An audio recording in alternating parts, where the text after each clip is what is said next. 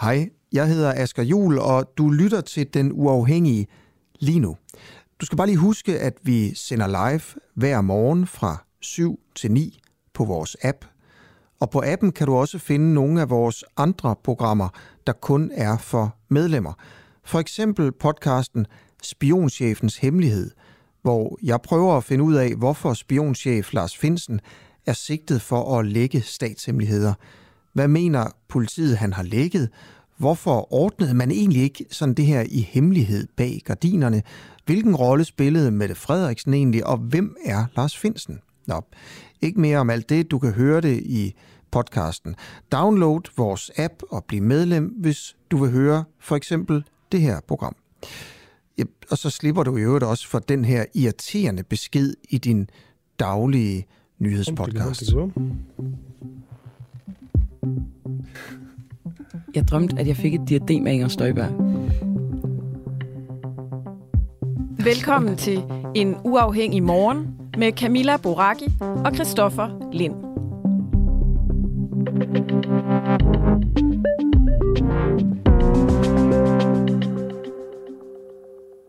Det er ikke sådan, at vi kommer til at pålægge øh, sådan helt almindelige mennesker, hvor varmt de må have det eller ikke have det hjemme i deres stuer selvfølgelig. Det, det må man, man selv styre. Vi opfordrer i allerhøjeste grad til, at alle skruer så meget ned, man kan, spare så meget man kan, også for deres egen skyld, fordi det selvfølgelig har betydning på, på regningen. Klima- og energiminister Dan Jørgensen, han opfordrede i går, som man kunne høre her, øh, i går morges, i Godmorgen Danmark, alle danskere til at skrue ned for strøm- og varmeforbruget den kommende tid. For Danmark kan ende i en situation, hvor vi simpelthen ikke har energi nok. Og som vi i går også var inde på i et øh, interview med Albert Slunds borgmester, så har kommuner landet over besluttet at dæmpe for gadebelysningen for at spare på strømmen. Samtidig så sænker svømmehallerne, svømmehallerne vandtemperaturen, og i Svendborg Kommune har man besluttet, at temperaturen i alle offentlige institutioner skal sænkes fra 21 grader til 20 grader til vinter. Og alt det her, det er selvfølgelig på grund af den energikrise, som vi står i lige nu. Ifølge Energistyrelsen så er det bedste, som borgere og virksomheder kan gøre for forsyningssikkerheden, at spare på energien. Og derfor så har vi her på Den Uafhængige sat os for at undersøge, om nogle af samfundets kultur- og erhvervsinstitutioner er klar på at løfte deres del af ansvaret for, at vi ikke løber tør for energi.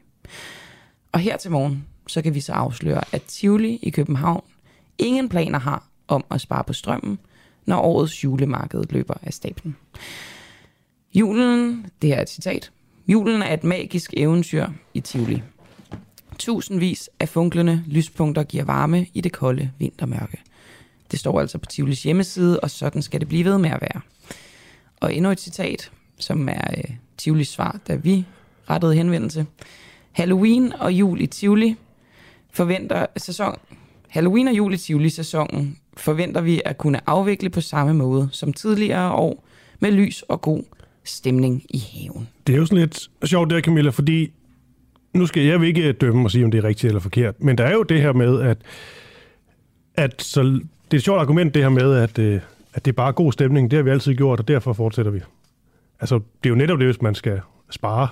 Ja, så, Så er det gør det nye jo lidt tider. ondt nogle gange. Ja, men det er det. Og så er det nye tider. Altså, jeg kan også lige sige, at ifølge Tivolis egen hjemmeside, så er haven i løbet af julen oplyst over en halv million lyskilder. Og størstedelen det er så de her LED-pærer, som dog bruger me- væsentligt mindre strøm end konventionelle lamper.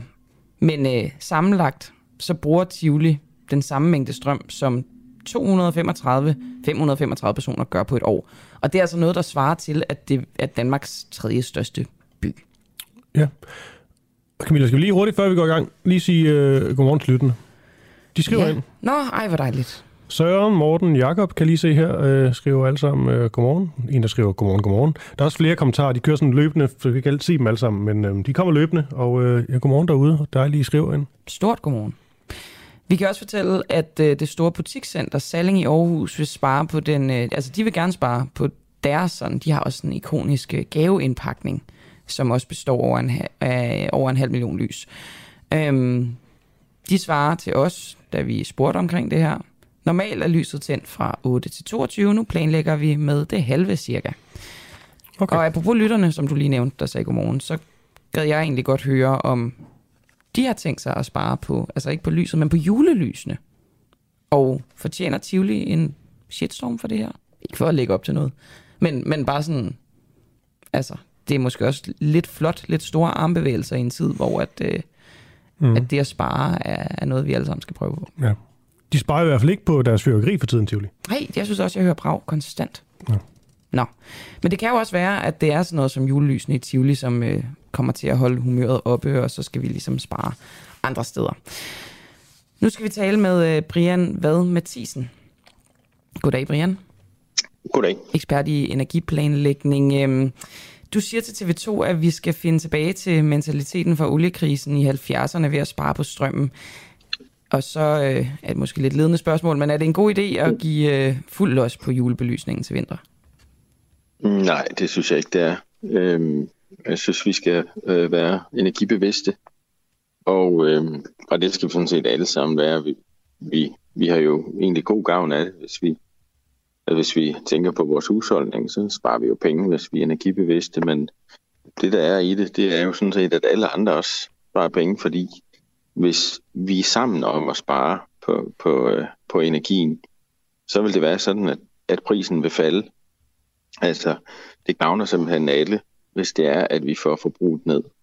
Så, så man kan egentlig lave nogle ultra, ultra solidariske tiltag ved at spare på strømmen. Også som, altså ikke bare som husholdning, men hvis man for eksempel var Tivoli. Ja, altså nu vil jeg ikke forholde mig til Tivoli, men, øh, men lad os prøve at sige... Øh, hvis man var et stort sted, der brugte meget lys.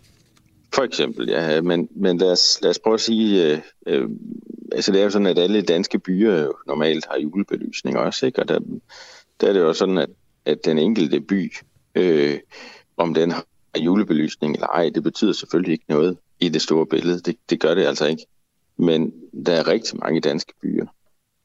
Og der betyder det selvfølgelig noget, hvis samtlige danske byer øh, ikke har julebelysning. Og lad os prøve at forestille os, at vi så siger, at samtlige europæiske byer ikke har den samme julebelysning, som de plejer. Hvad tror du, det betyder for, for, spids, for spidsbelastningen på elforbruget? Jamen det betyder selvfølgelig en hel del. Og, og derfor så betyder det noget, om vi gør øh, de her ting alle sammen. Øh, og, øh, og det betyder i virkeligheden også noget for den regning, vi betaler. Så vi får, vi får det, du kan jo sige, det er solidarisk, men det, det er jo lige så meget, at du sådan set selv får en, en, en klækkelig besparelse på din, din elregning, som jo, som jo mange har svært ved at betale, eller får svært ved at betale. Så i virkeligheden ville det være optimalt, hvis vi slet ikke havde julelys? Ja, altså nu øh, går jeg ikke ind for, at man skal sådan lave et forbud på det på den måde, men, men altså jeg synes, man skal, man skal tænke i, at, at vi, øh, vi skal være bevidste om, hvor, hvor meget øh, altså, hvor meget øh, energi vi bruger. Og øh, øh, jeg, jeg tror ikke helt, at man er klar over, hvor, hvor kritisk det kan blive øh, hen over øh, julen. Nu er vi jo i, i Danmark øh, rimelig godt stillet. Vi har jo faktisk gennem de sidste 40-50 år haft nogle, nogle fornuftige politikere, der har ændret vores energisystem på en måde, sådan at, at vi ikke øh, er nær så sårbare. For eksempel, at vi har nogle velisolerede huse, for eksempel, at, at mange har fjernvarme, mange har varmepumper. Der er så også med en, en, en, øh, en del, der har naturgas og elvarme, og de bliver, de bliver hårdt ramt, men vi har langt færre, der bliver hårdt ramt end andre lande. Mm. Og øh, så, så står vi faktisk rimelig, vi står i en, i en meget bedre position end andre øh, gør, men hvis vi kigger ud over landets grænser, øh, så, øh, så kan det her, det, det her det kan blive rigtig kritisk og rigtig slemt, og vi vil også kunne opleve, at, øh, der er befolkninger rundt omkring, der øh, der sætter i, i protest over det her, fordi at regningen kommer til at udgøre så stor en del af husholdningsbudgettet. Og også, øh, og nu, nu vil jeg ikke sige, at der ikke også er, er, er altså i Danmark kommer der også til at, at, at være øh, folk, som virkelig får svært ved at få det her til at hænge sammen, eller har svært ved at få det her til at hænge sammen. Ja, nu var øh, Vladimir Putin også ude og sige i går, altså hvis der bliver lagt et øh, prisloft på, øh, mm. på, på gassen, jamen så lukker han. Så det kan vel blive yderligere forværret af det, går jeg ud fra. Ja, det kan det, men, men der vil jeg så sige, altså, vi, vi har jo skulle være forberedt på den situation, og, øh, og de besparelser, som vi taler om her, de, skal, de skulle sådan set foretages uanset hvad, fordi vi mm. kan jo ikke regne med, at Putin han holdt gassen åben. Så det har vi kalkuleret med, sådan set? Nej, altså det ved jeg ikke, om vi... Jo, altså der er jo gennemført en, en hel del besparelser, fordi hvis ikke vi havde gjort det, så havde vi ikke stået i en situation, hvor at øh, vi ikke var gået helt i panik lige nu. Mm. fordi det er det, som vi sådan set har gjort i Europa, og hvor, hvor også øh, den europæiske union jo øh, faktisk har været meget handlekraftig, og, og også gjort, øh, at vi, øh, vi står i en bedre situation. Det, det er jo at, øh, øh at sørge for, at landene laver de besparelser, og sørge for, at vi har gaslærerne fyldt op. Og, øh, og det kan vi altså se, at, øh, at det er lykkedes, fordi vi er langt foran i forhold til at fylde gaslærerne op, end vi havde regnet med. Og det kan vi kun være, fordi vi har sparet på gas. Og, øh, og vi kan også se, at øh, inden, han, inden Putin lukkede for gassen her, der kunne vi se, at nogle af de langsigtede priser faldt. Og det, kunne, det kan kun lade sig gøre, hvis nogle af de her besparelser virker. Øh, men, men jeg mener, at vi skal øge besparelsesindsatsen øh, i hele Europa, fordi øh, vi, skal, vi skal prøve, om vi kan få prisen ned. Og, og det bedste middel til at få prisen ned, det er, at vi sparer.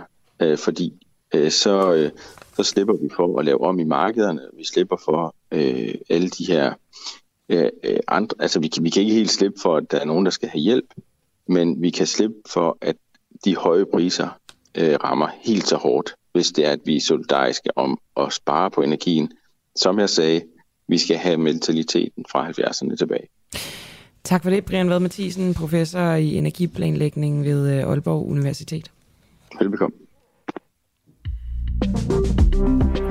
Og jeg kan jo lige sige, at kl. 14 i dag, der er der pressemøde med blandt andet Dan Jørgensen, klimaministeren, om netop det her. Tager vi ind? Ja, det gør vi. Godt, men jeg synes, altså bare lige for her til sidst, øh, på sådan en afrunding af en eller anden art, øh, og grunden til, at vi også rigtig gerne vil have Tivoli på omkring det her, de her tal er jo bare ret vilde, ikke? De er så vilde. Altså det med, at de sammenlagt bruger den samme mængde strøm, som 235.000 personer gør det på et år. Ja, og det samme strømforbrug, som hvis de var Danmarks tredje største by, ikke? Jeg synes bare, ja. Danmarks tredje største by, der er godt nok gang i den. Jeg er ikke sikker på, det er jo også spændende for dem at ligesom tænke over, hvis vi slukker lysene, vil vi så miste øh, besøgende? Mm. Hvis de ikke slukker lysene, vil de så ende i sådan en shitstorm, som gør de også mister besøg, besøgende. Altså det må være den afvejning, de ja, laver. Søren Meinerts, øh, en lytter, han skriver, at fortsætte en tradition, bare fordi det er en tradition, er ikke et holdbart argument i sig selv. Vi har haft mange traditioner, som vi har lavet om og modificeret igennem årene. Birgit Bæk, hun skriver, man kan tage sit uldtøj på. Det er nok mere sådan generelt. Ja, ja. Måske, så det er nogle Mona, der skriver, måske skulle spørge, hvordan de i Folketinget vil gøre. Vil de sidde i mørke måske? Selvfølgelig kan vi spare og skrue ned. Det her, det er noget, der kommer til at... Ja, det kommer til at fylde alt, tror jeg. Det tror jeg virkelig. Det gør det. Skriver Magnus, at alle Bilka-butikker har slukket 80% af de tv-apparater, de har udstillet. Hvorfor egentlig ikke 100%? Ja, det, det, lige før det et opkald. Ja, det ja. er faktisk rigtig nok. Det, Ja. skal jo reklamere lidt, ikke? Jo, jo, jo. Og det er nemmere at sælge et tv, hvis de lige kører, man kan se billedet. Eller sådan lidt. Ja, det er faktisk rigtigt. Man skal kunne se, hvor godt et billede de har. Det er rigtigt. Okay. Godt. Det vi skal videre. Ja, det skal vi. Undskyld. Skal reklamer mod kød forbydes i det offentlige rum, fordi kødproduktionen skader klimaet? Den hollandske by Harlem vil øh, forbyde kødreklamer fra 2024 som første i hele verden. I Amsterdam og Haag, der har man tidligere forbudt reklamer for flytrafik og fossile brændstoffer. Nu taler vi med Christine Clement. Hun er kampagneleder for Landbrug, Skov og Natur i Greenpeace. Godmorgen til dig, Christine. Godmorgen. Lad os bare kaste os ud i det. Er det, synes du, en god idé, øh, som vi burde øh, gennemføre her i Danmark? Ja, jeg det er en fantastisk idé, og egentlig sådan en fuldstændig logisk idé, at man forbyder reklamer for de mest klimaskadelige produkter, som flyrejser, fossile brændstoffer og kød. Øhm, fordi det er jo reklamer, som vi har brug for, eller for produkter, vi har brug for at øh, forbruge meget mindre af, og reklamerne, de er fuldstændig kontraproduktive og motiverer os til at forbruge mere af det her, som skader klimaet rigtig meget. Okay. Har I egentlig noget sådan belæg eller nogle tal, data, et eller andet, I undersøgt, øh, der ligesom øh, giver belæg for at sige, at folk ligesom stopper med at spise kød i større grad, hvis kødreklamer de bliver forbudt? det er jo lidt svært at have, have tal for, at folk vil spise mindre kød, hvis man forbyder reklamerne, når der ikke er nogen, der har forbudt reklamerne endnu. Mm. Øh, men det øh, kommer vi jo forhåbentlig til at se øh, øh, ved, at de gør det her i Holland, i byen Harlem. Men jeg vil sige, jeg tror ikke, at et forbud mod øh, reklamer er det eneste, der skal til, hvis vi skal have, have gjort noget ved kødforbruget. Altså det er jo en, ting er meget low-hanging fruit, noget helt logisk, man skal gøre, men der er jo rigtig mange andre ting. Det er jo en del af vores kultur øh, at spise kød, og folk har vaner omkring at spise kød, som er bygget op i, igennem rigtig mange år. Så der er jo mange steder, man skal sætte ind for at lave den grønne omstilling af, hvordan vi spiser. Jamen, jeg tænker bare, når man så vil, lad os bare holde fokus på de her øh, reklamer.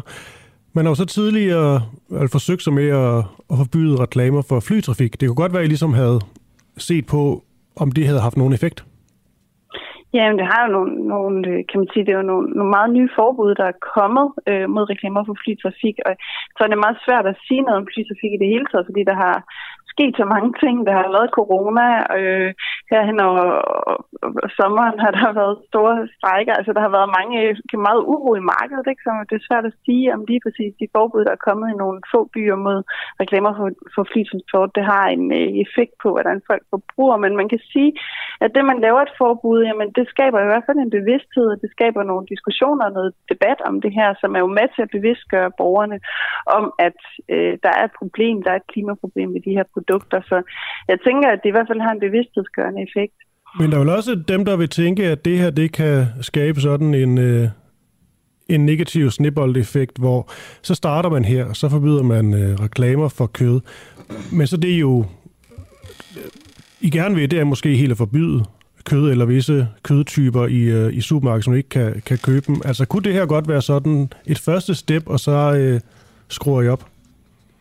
Men der er jo ikke nogen tvivl om, at vi skal forbruge meget mindre kød. Altså, vi har nogle øh, kostråd i Danmark, der er baseret på international forskning, og Klimarådet bakker op om, at vi, at, at vi skal følge kostrådene. Og hvis man kigger på, hvordan vi spiser i Danmark, så spiser vi jo tre gange så meget kød, som der er bæredygtigt. Så, så vi bliver jo nødt til, øh, hvis vi mener at den grønne omstilling, og at vi skal nå i mål med vores, vores klimaforpligtelser, og vi skal undgå de værste klima, klimaforandringer, så er vi nødt til at gøre noget ved, ved kødforbruget.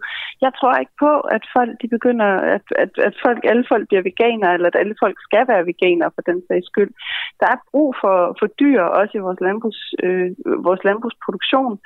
Men det kødforbrug, vi har i dag, det er simpelthen øh, alt, alt for stort i forhold til det, der er bæredygtigt. Så der skal nogle initiativer i gang for at få, få begrænset forbruget. Et stop for, for, for reklamer, det er jo et meget logisk første skridt, synes jeg, at man stopper med at motivere til, at vi skal forbruge til mere af noget, som vi i virkeligheden skal forbruge meget mindre af. Men der skal som sagt også andre ting øh, ting på plads. Jeg ser ikke for mig et forbud mod at sælge kød, eller et forbud mod kød i supermarkederne. Men der er mange ting, man kan gå ind og kigge på. For eksempel prisen på kød, at man skal stoppe med at lave slagtilbud, hvor man kaster det i nakken øh, på folk for, for en femmer for et halvt kilo flæskesteg, for eksempel. Det er jo også noget af det, der motiverer til et alt, alt for stort øh, forbrug af kød, hvor at man måske før ville tage et stykke flæskesteg på tallerkenen, men nu tager man tre. Altså, der er en, en hel masse ting, vi, vi skal have fat, fat i for at omstillet forbruget. Øh, ikke, ikke forbud, tror jeg ikke på, og heller ikke, at alle folk skal stoppe med at spise kød, men øh, vi er simpelthen nødt til at se i øjnene, at vi skal have et meget mindre forbrug, end, øh, end det vi har i dag. Christina Clement, hvad øh, vil, vil øh, det her, du taler om med et begrænset øh, forbrug, betyde for Danmarks BNP? Øh, altså, at vi forbruger mindre kød, øh, tænker jeg ikke vil betyde det store for vores BNP. Man kan sige, øh, jeg, jeg tænker, du måske øh, henter lidt til vores store produktion af kød, så vores største størstedelen er til eksport. Altså, man kan sige, det kød, vi, vi øh, laver i Danmark, omkring 90 procent af det, det sender vi ud af landet og bliver, bliver solgt andre steder end i Danmark. Så, så det danske forbrug vil ikke have den, i sig selv den, den store indflydelse på produktionen i Danmark.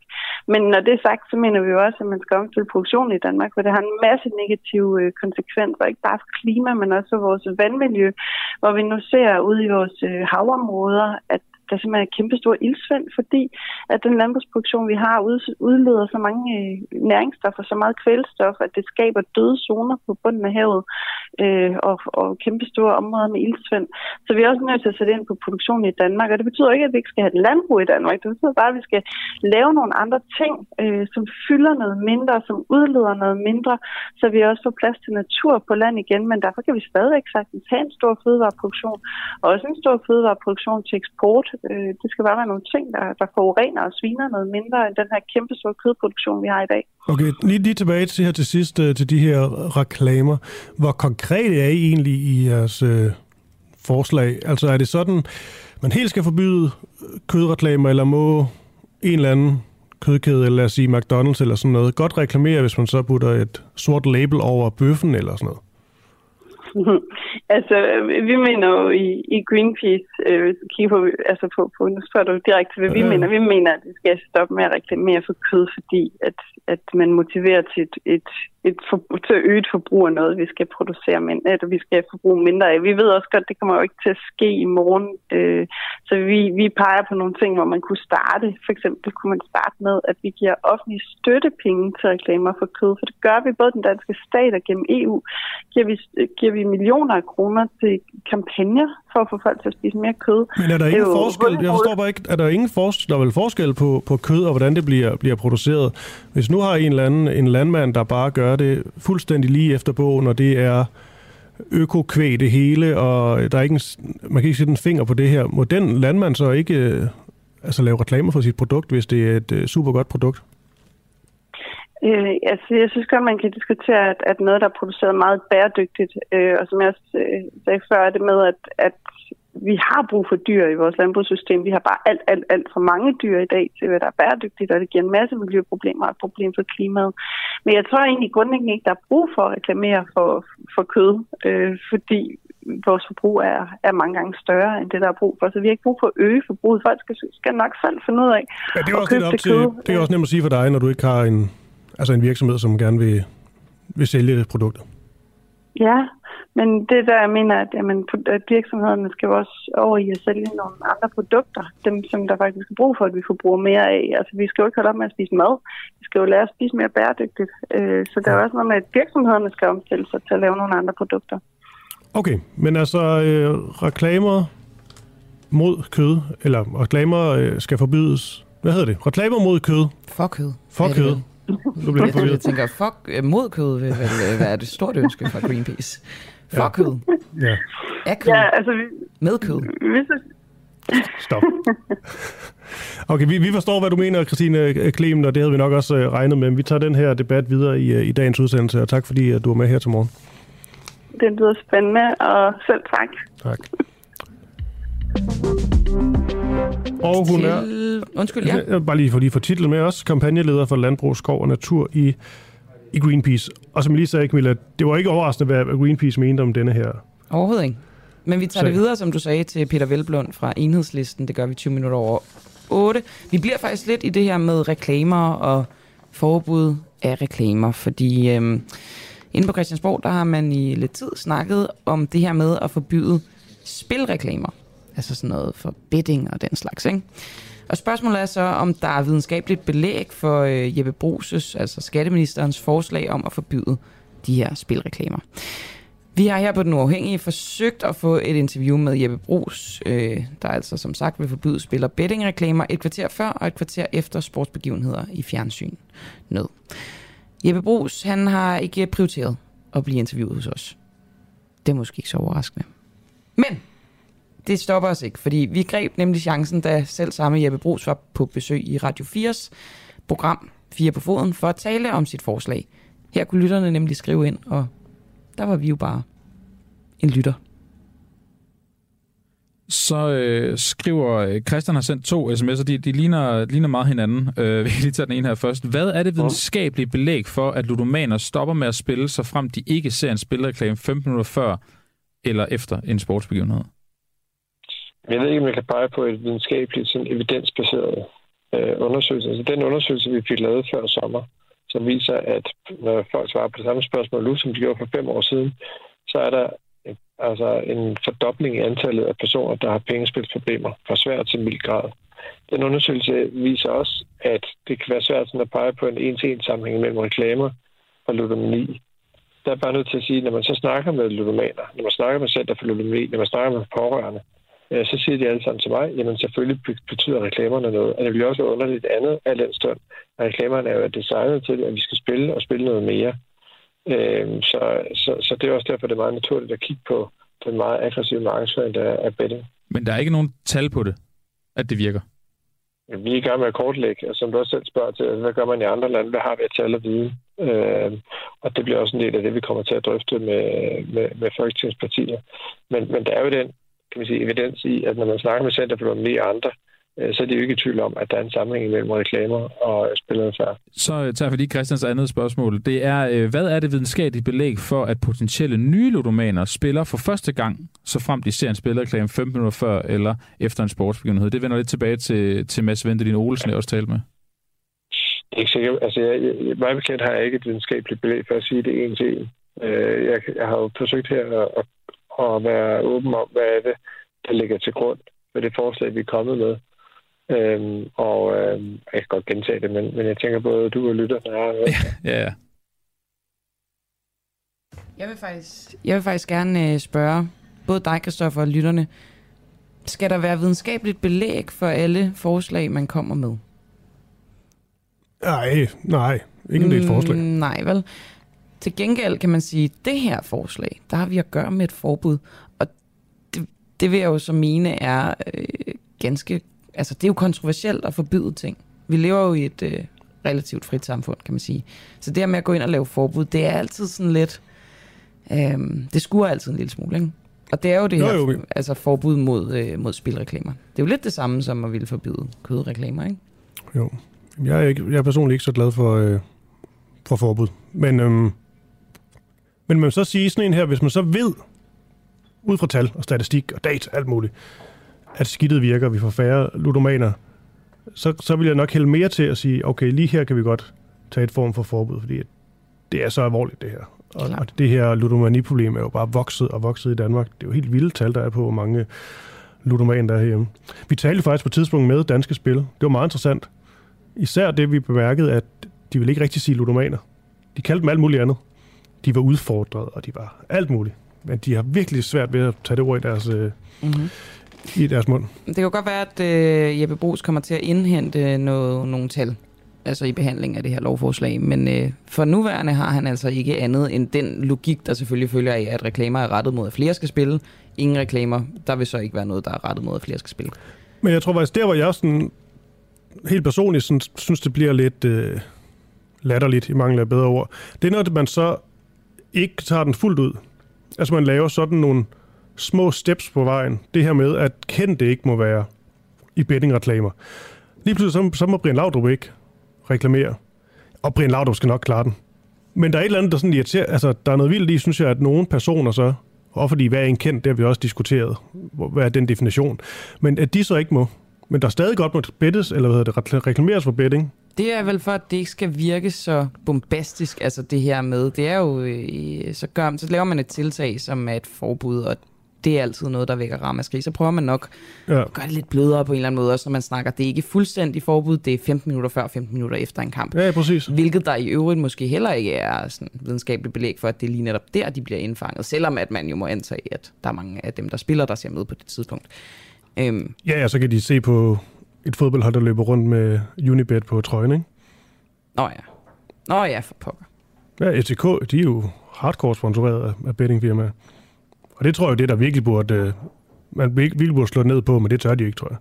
Der er, Ej, for mange penge, der er for mange penge involveret, og der er for mange fodboldklubber rundt om verden også, som jo hardcore sponsoreret de her bettingfirmaer. Og hvis man skulle til at forbyde det, så er der så også en regning i den anden ende. Det kan man sige. Okay, prøv lige at skrive ind, om det skal forbydes helt det her. Eller er det, er det helt hul i hovedet, det Jeppe Brugs han har gang i, eller, eller er det noget, I synes er en god idé derude? Ellers send en sms ind til 1245 og skriv DUAH og så et mellemrum, og så hvad du mener om, øh, om spilreklamer. Skal det bare helt forbydes, eller skal man egentlig bare bevare den frihedsrettighed og reklamere, hvad man vil? Og hvad med Brian Laudrup? Og hvad skal der ske med Brian Laudrup? Og nu skal vi faktisk videre, Christoffer.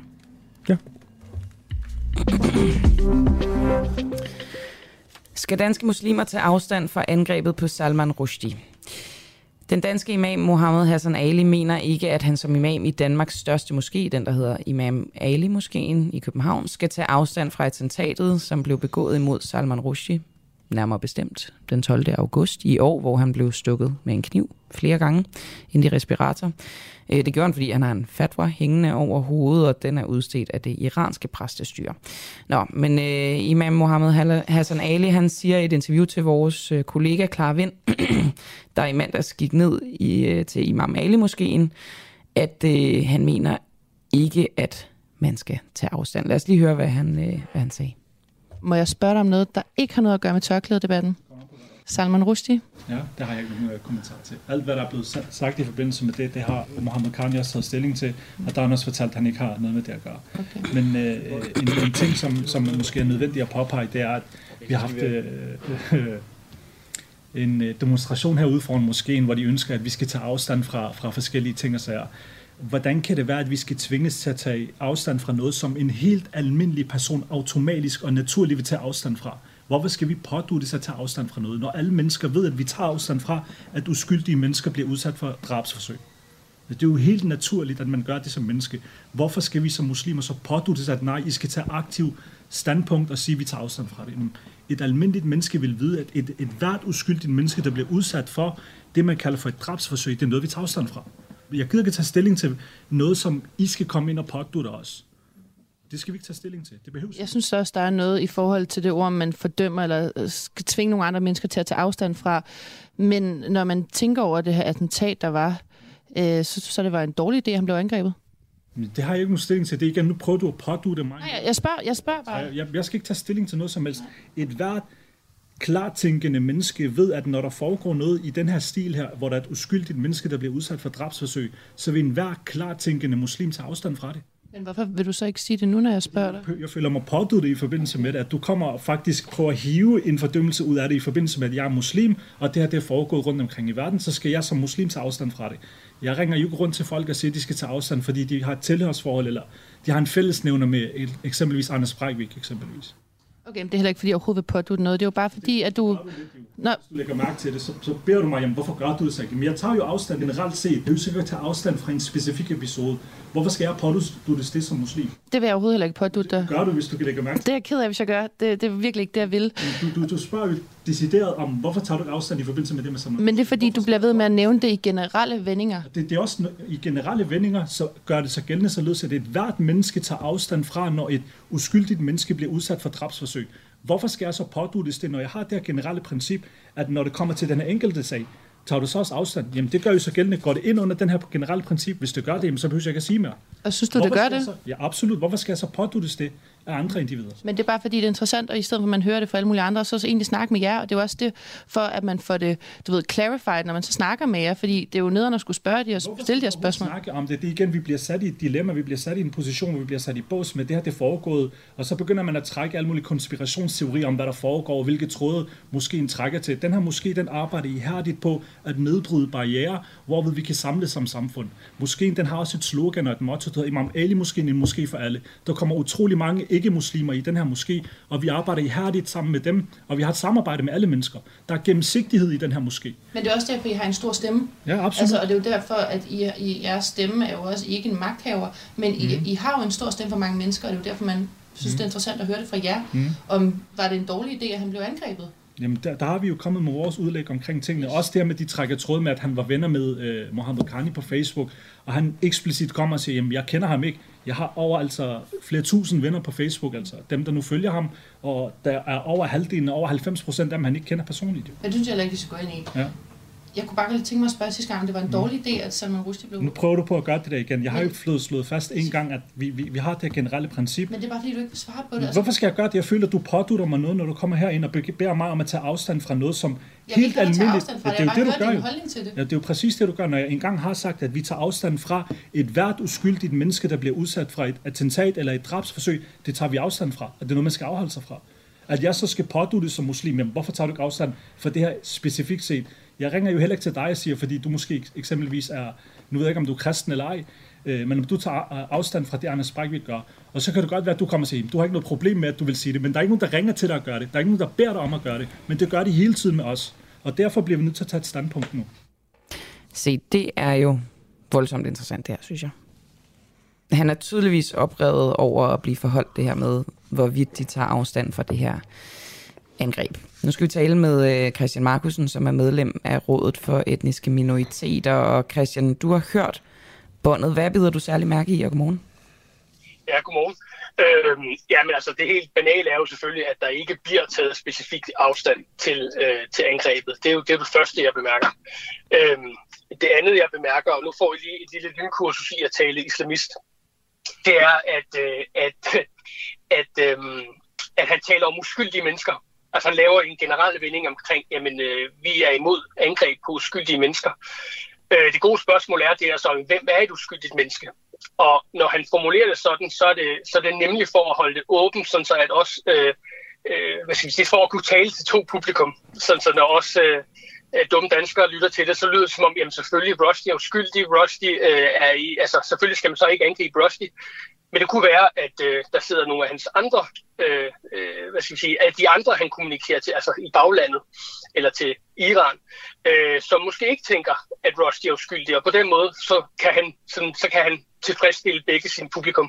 Er det ikke lidt farfetched? Altså, jeg hører en mand, som er utrolig frustreret over, mm. altså, at det, det lyder jo på ham, og det kan jo godt være, at jeg er bare en dum dansker. Jeg er så for øvrigt render, men stadig. Altså, en, en, en mand, som er dybt forarvet over, fordi han mener, at det er ligesom indlejret i alle mennesker, at selvfølgelig tager man afstand fra det her angreb. Så det er jo, altså, det, ja, det er ikke engang men, relevant at spørge. Nej, men det er jo relevant at spørge, fordi han er jo øh, fra Imam Ali moskeen, som er den her iranske øh, moské, eller Shia moské er det, øh, som ligger i København.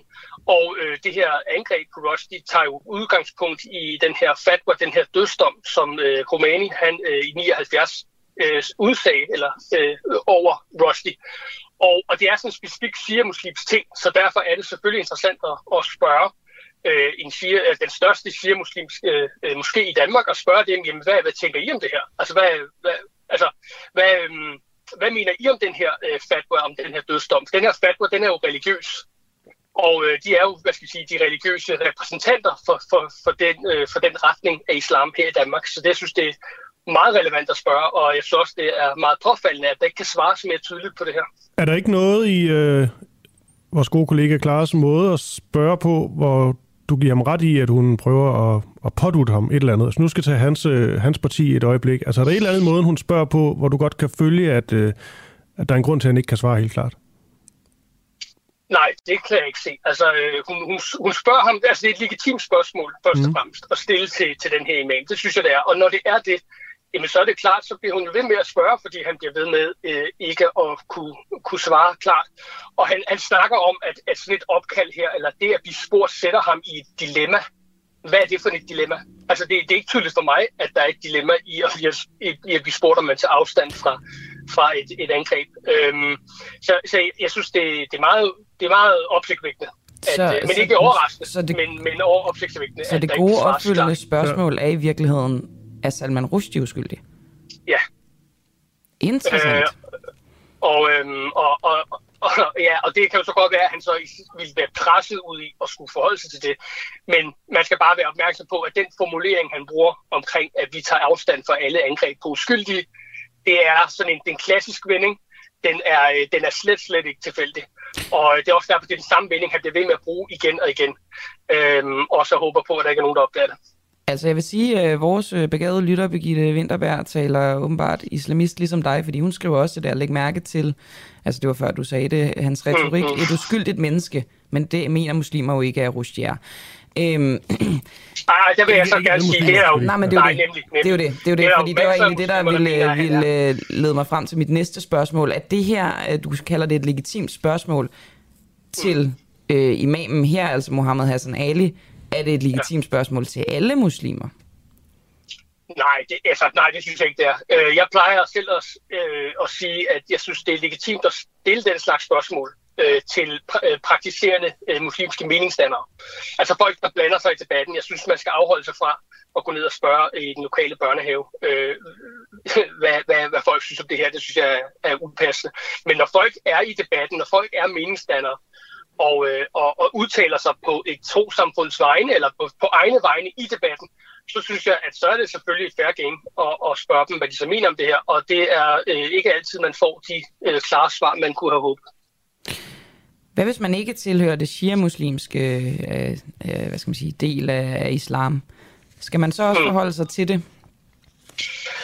Øh, nej, altså, jeg synes ikke, det, altså, det, det, kan, det kan være kontekstafhængigt, men jeg synes ikke, det er oplagt at ringe rundt til alle øh, trosamfund og spørge dem. Jeg synes specifikt, at det er oplagt her med, med de her shia-muslimer. Men, men det er jo ikke nogen hemmelighed, at øh, dødsstraf for blasfemi er, øh, er ret øh, mainstream. Altså det er ret øh, en mainstream hvad skal sige, holdning i islam. Det er så mange muslimer, der ikke øh, tror på den eller ønsker den osv. Men det er ikke, det er ikke usædvanligt, øh, at man øh, mener, at, at straffen principielt er døden for blasfemi. Øhm, så, så, så i, på den måde kan det godt være relevant at spørge i andre sammenhæng. Hvis man er nysgerrig på den, du sidder sammen med, hvad er deres grundlæggende holdning egentlig til, øh, til blasfemi og til, hvad, hvad, hvad bør straffen for den slags være?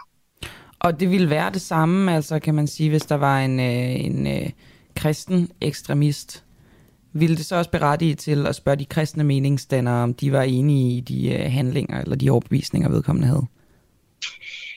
Igen, det kunne det godt være. Altså hvis, hvis vi havde en, en, en, en kristen sekt, som, som hvis ledende overhovedet havde udsagt en dødsdom over en eller anden øh, muslim eller en eller anden, og der er så en fra den sekt, der begår et, øh, et angreb, så er det klart, selvfølgelig skal man stille det spørgsmål. Er det meningsfuldt at, at kontakte paven, øh, hvis den her sekt har gjort det her? Det er det nok ikke. Øh, I øvrigt tror jeg, at paven ville have nemt ved at tage afstand. Det er så en anden ting. Jeg tror, at der, vi vil slet ikke have den her problematik øh, ved, ved et kristent angreb. Men, men øh, skaber det ikke, Christian Markusen, jeg sidder og tænker på, skaber det mere øh, øh, brug imellem parterne, at de går ud og tager afstand, eller graver det egentlig grøften dybere, at vi kræver, at de skal tage afstand, hvis du forstår, hvad jeg mener, i det sådan store billede? Nej, altså i grøften, altså man kan sige, det at man spørger, giver jo anledning til at grave en grøft, men den grøft er der i forvejen. Så vi er ved at afklare, hvor ligger den grøft. Og, og, den, øh, og der kan man sige, at hvis man føler sig mistænkeliggjort af spørgsmålet, så kan man jo lade være at svare mistænkeligt. Øh, så det, er jo, det er jo meget Jamen, nemt Der er vel også nogle spørgsmål, som er så langt ude, at, at man simpelthen jo, ikke synes, men det er okay. er ikke et af dem. Ja, men det her er ikke et af dem. Det er ikke langt ude at spørge en shia-muslimsk overhoved øh, i Danmark, hvad de tænker om den religiøse fatwa mod Rushdie. Det er et godt spørgsmål. Godt så, så fik vi det på plads, Christian Markusen, altså medlem af Rådet for Etniske Minoriteter. Tak fordi du var med til lige at kommentere på det her. Ja, selv tak. Og klokken er blevet 7.41. Du lytter til en uafhængig morgen. Der var lige en lytter, der skrev en... Øhm, Gider du ikke holde op med at sige reklame, radiovært? Og så troede du, det var mig. Det nej, kunne nej, jeg se nej, på dig. Nej, jeg pegede, fordi jeg var lidt i tvivl. Ja, ja. Men det er mig, og du har selv skrevet det. Jeg har selv skrevet det inde i vores øh, interne Og det er fair, altså, jeg forstår det ikke godt, når man sidder som lytter, og der er et eller andet... Reklamer? Det lyder da skide dumt, Christoffer. Reklamer? Ja, reklamer. Bedre. Men du må også tænke på, at jeg er fra Fyn. Jamen, det kan jeg ikke redde dig hver gang. Jo, du bruger A meget mere end reklame. Det vil være sådan den helt Vil du en reklame? Du vil ikke sige reklame. Du vil sige, alle sige reklame. Reklame? Ej, nu bliver det virkelig fjollet. Du holder op med det. Lytteren bliver glad. Jeg bliver glad. Vi går videre. Vi skal tale om klimaaktivister. Det er meget sådan en klimadag i dag i virkeligheden. Vi har snakket om det her med kødreklamer mm. og også med lamperne over Tivoli, ikke? Og nu skal vi så snakke om ødelagte bildæk. Det er altså en ret vild historie, det her. Det må jeg bare sige. Det, øh, det handler om en, øh, en aktion, der blev, øh, blev begået natten til onsdag. Øhm, som blev udført af den in, sådan relativt nye internationale aktivistgruppe The Tire Extinguishers. Som, øh, og det er så en aktion, hvor at, øh, de med egne ord afvæbnede SUV'er, altså de her øh, lidt større biler, i flere europæiske lande og i Kanada, ved at ødelægge eller ligesom pifte bilernes dæk. Og det var så en aktion i klimaets navn. De kalder det for selvforsvar. Der er noget, jeg ikke helt forstår her, ikke? Altså nu har vi ligesom også talt med og haft en besøg af de der Extin- Extinction Rebellion. Dem her, The Tire Boys her, ikke? Mm. Altså, er de mere sådan, er det, er der kun én ting, de går efter? Det skulle jeg mene, Og det er dæk. Ja. Det er meget sådan... Det er biler, ikke? Det er store biler. benzinsluger. Ja, det er jeg med på, men det er meget sådan... Øh, du ved ikke, meget konkret på en eller anden måde. Det er meget målrettet. Meget målrettet, ja. Nå. Nu skal vi tale om en af, eller med en af offrene, måske et offer, eller en sønder, det ved jeg ikke. Han hedder Andreas Steno, han er makroøkonom og ejer af en Peugeot 3008. Godmorgen, Andreas. Godmorgen. Hvordan så din bil ud onsdag morgen? Jamen, dækkene var piftet, øh, så værre er det heller ikke. Altså, det mindede egentlig lidt om øh, det syn, der mødte en, hvis man havde gjort en på tredje i folkeskolen. Så, så dækkene var piftet, da jeg kom ud. Ikke? Øh, ligesom at dækkene var piftet på en cykel, hvis man ikke havde opført sig ordentligt i folkeskolen. Så altså, værre var det heller ikke. Øh, jeg frygtede, de havde ødelagt hjulene, men øh, de skulle bare pumpes op igen, så kunne bilen køre igen. Og hvad kostede det for dig? At tid eller penge, hvis det overhovedet kostede noget? Jamen, heldigvis havde vi vejhjælp i vores forsikring, så det var sådan set dækket ind under vores pakke allerede, så vi havde vejhjælp ud for at ordne det, og så kunne bilen køre igen. Men hvad siger du, bare lige så vi er, er helt med, er piftet, altså der var ikke engang sådan øh, stukket i dem, de kunne pumpes op igen? Det kunne de, ja. Øhm, så heldig, heldigvis, altså det lignede, da jeg kom ud til bilen for at være ærlig, at der var sket større skade, men øhm, det var der heldigvis ikke. Så øh, det jeg tror, de har gjort, de har simpelthen pillet ventilerne af, og så har de puttet en ært ned i ventilen for ligesom at lukke al luft ud af dækkene. Og så har de bare lavet bilen stå sådan. Så det kunne reddes. Altså, sympatiserer du med, at de har gjort det her? Nej, det vil jeg ikke uden bare sige. Altså først og fremmest er jeg lidt overrasket over, at min øh, børnecontainer for Peugeot mere eller mindre er ansigtet på en morder ifølge dem. Ikke? Altså, øh, det er jo en øh, hybridbil, som vi er blevet opfordret til at købe politikerne, som øh, kører på, blandt andet på strøm, ikke? Øh, og som i øvrigt har lang rækkevidde og så videre. Så jeg havde egentlig tænkt, at jeg havde købt sådan en, en rimelig klimavenlig bil, for nu at være ærlig. Øh, så jeg er da lidt overrasket over, at den Peugeot den skulle puttes i den kasse, men øh, åbenbart Du tænker, at de ikke har helt styr på, hvilke biler, der er sådan de største syndere i virkeligheden. De ser bare en, øh, en stor bil og tænker, fej for satan. Ja, det vil umiddelbart være mit gæt. Øh, Den her går i hvert fald relativt langt på literen i forhold til sammenlignelige biler. Ja, sammenlignelige biler, men du kunne vel godt få en bil, der var mere øh, altså venlig, klimavenlig, ikke? Jo, jo, men prøv du at putte en barnevogn ned i en Fiat Punto. så det er egentlig lidt det, der... Vi har den udelukkende, fordi at den har plads, øh, og det er derfor, vi har den. Okay, ja, det er så mit, øh, mit næste spørgsmål. Hvorfor du kører i denne her øh, type biler, det er simpelthen fordi, at øh, der er god plads til barnevogn. Ja, okay. langt hen ad vejen, men den er da også dejlig at køre i. Mm. Øh, så, men, men ja, det er primært af pladsmæssige årsager. Øh, det er rart at have en stor bil, når man har børn, synes jeg. Nu øh, læser jeg lige den, øh, noget af den seddel op, som lå i din forråd, så vidt jeg har forstået, da du kom ud til de her flade dæk. Advarsel. Din benzinsluger dræber. Vi har lukket luften ud af et eller flere af dine dæk. Du er sikkert sur, men tag det ikke personligt. Det er ikke dig, det er din bil. Vi har gjort det her, fordi det har enorme konsekvenser for andre, at du kører i en kæmpe bil. Bilproducenterne fortæller os, at vi har brug for store biler, men SUV'er, firehjulstrækkere og andre store biler er en katastrofe for vores klima. SUV'er er den næststørste årsag til øgningen af kuldioxidudledninger de sidste 10 år. Mere end hele flyindustrien. Øh, Hvis vi nu lige ser bort fra din, øh, din egen bil, Andreas, øh, altså, hvad tænker du om den her aktion? Burde de øh, blive straffet, hvis man fandt dem? Ja, det synes jeg da. Jeg går nok ikke ind for en hård straf, men jeg synes, at de skulle straffet i et eller andet omfang. Altså for mig at se, at det her er jo sådan en eller anden form for pladerromantisk øh, måde at, at lave aktivisme på. Lidt ligesom når Greta Thunberg sejler en jolle til klimatopmøde. Ikke? Altså det er jo ikke, fordi det ændrer ret meget i den virkelige verden, at man render og pifter folks dæk. Hvad skulle de så gøre, Altså, hvis jeg- det skulle være mindre plader? Jeg, Skulle de jeg synes, de her, dæk, eller hvad? Nej, det vil jeg nok heller ikke gå ind for.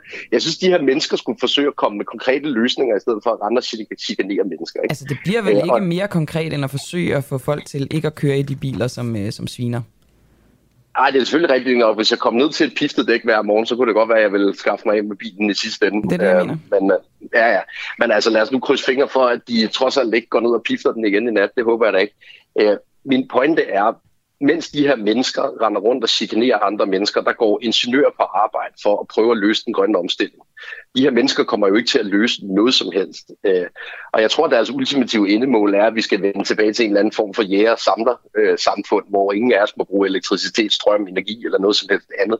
Jeg tror ikke på, at det løser ret meget at prøve at skrue tiden tilbage til middelalderen. I stedet for bør man gå på arbejde for at løse den grønne omstilling med teknologi. Øh, så altså, du Hvem tror ikke på de har været aktivisme, nede? Andreas Stenberg? Undskyld, Andreas Steno. Undskyld, Nej, ikke det- Andreas det- Stenberg. Skal jeg lige huske mig. Nej, ham, ham vil jeg helst ikke. Nej, det ved jeg, du ikke vil. Men øh, hvor, hvor man er, altså, øh, Gud ved, om ikke de har været nede og punktere bilen på en, en uh, ingeniør, som sat sig ud, skulle have sat sig ud i sin bil for at gå på arbejde, for at prøve at lave en konkret teknologisk løsning på den grønne omstilling. Du tror Øh, vel ikke, en uh, klimaingeniør har en firehjulstrækker?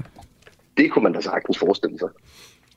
De er jo helt tydeligt øh, set sig meget, meget sure på SUV'er. Det må man, øh, det må man bare sige. Men de, er også, øh, de skriver jo også, kører du hybrid eller elbil, disse er også udledende farlige og forårsager trafikulykker. Så skriver de så som forslag, du, vil, du, og det er jo så dig i det her tilfælde, helt konkret, vil ikke have noget problem med at komme rundt uden din benzinsluger, brug dine ben, cyklen eller offentlig transport.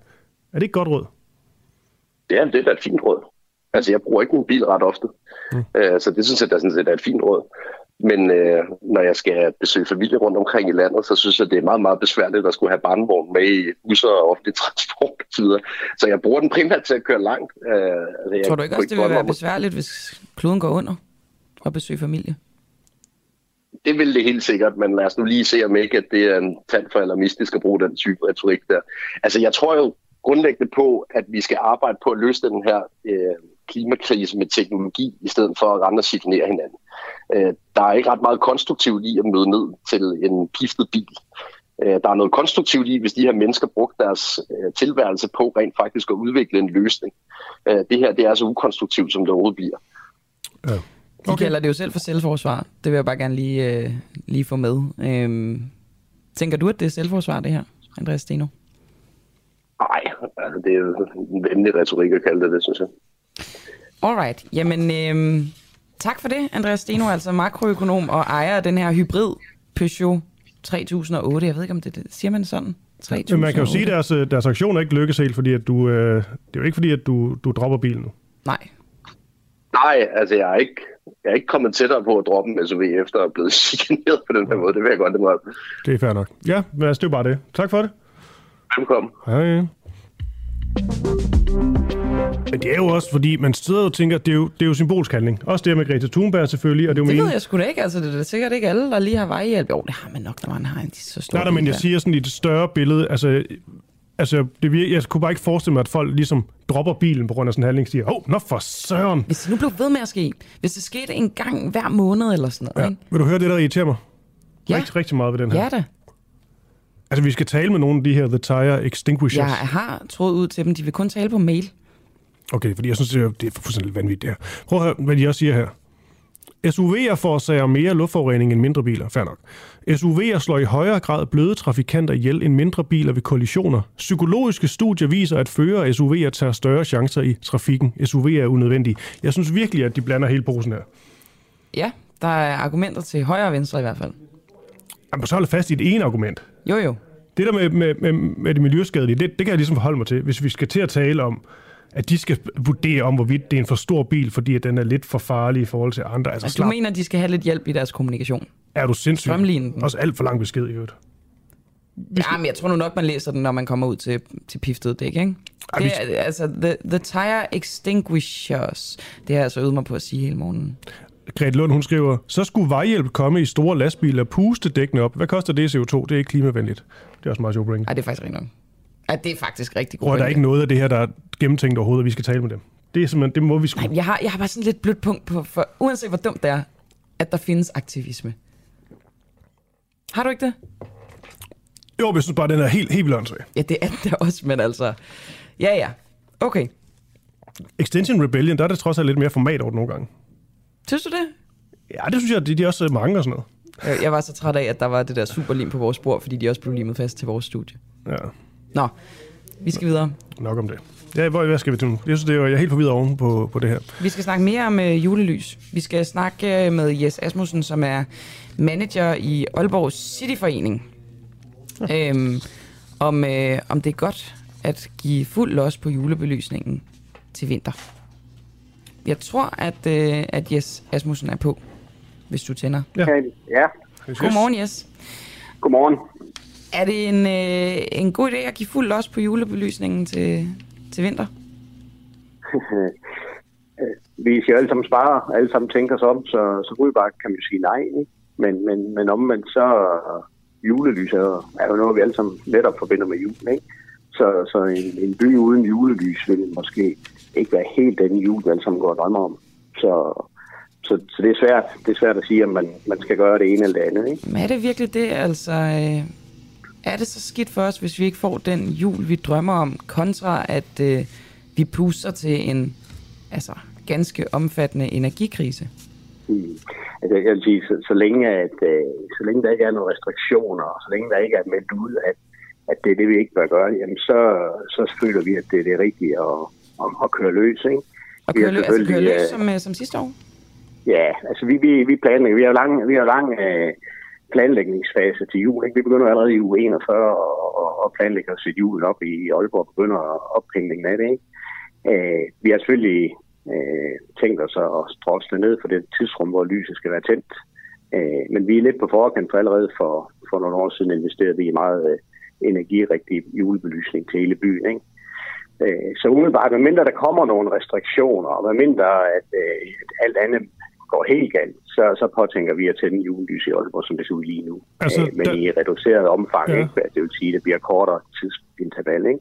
Dan Jørgensen han har været ude og sige, at Danmark kender en situation, hvor vi ganske enkelt ikke har energi nok, og du siger, at I bare vil køre løs. Det skuer sådan lidt. Nej, jeg siger, ikke, jeg, jeg, jeg, jeg siger ikke, at vi bare kører løs. Jeg siger, at vi hænger julelys op, som vi plejer, og vi drosler ned for den tid, det er tændt. Øh, men det er klart, at ændrer situationen sig drastisk her hen over den næste måneds tid, så, så må vi jo forholde os til det. Men hvad betyder men, det? Men, vi, vi, ja, det betyder så, at hænger vi julelys op, man kan lade være med at tænde det for eksempel, ikke? Okay, men har den ikke allerede, har, har, har den ikke allerede ændret sig ret meget egentlig? Situationen? Ja. Ja, jo, selvfølgelig har den det. Vi skal alle sammen uh, tænke os om, vi skal alle sammen gøre de vores bidrag. Ja, men, ja, fordi det er, jo ikke, altså, det er jo ikke kun store øh, virksomheder, et stort varehus som, som jeres, der bliver ramt. Øh, folk har svært ved at betale Nej. deres elregning. Vi talte med Brian øh, mm. Mathisen, øh, professor i energiplanlægning, som siger det her med, hvis vi alle sammen sparer, så vil det også blive billigere for den enkelte, så det er jo også hvad skal man sige, et spørgsmål om solidaritet på en eller anden måde. Hvorfor vil I ikke hjælpe dem, som har rigtig svært ved at betale deres elregning? Altså, jeg, jeg synes, man, der laver man nok en kobling. Jeg synes, det måske ikke er helt, uh, helt fair.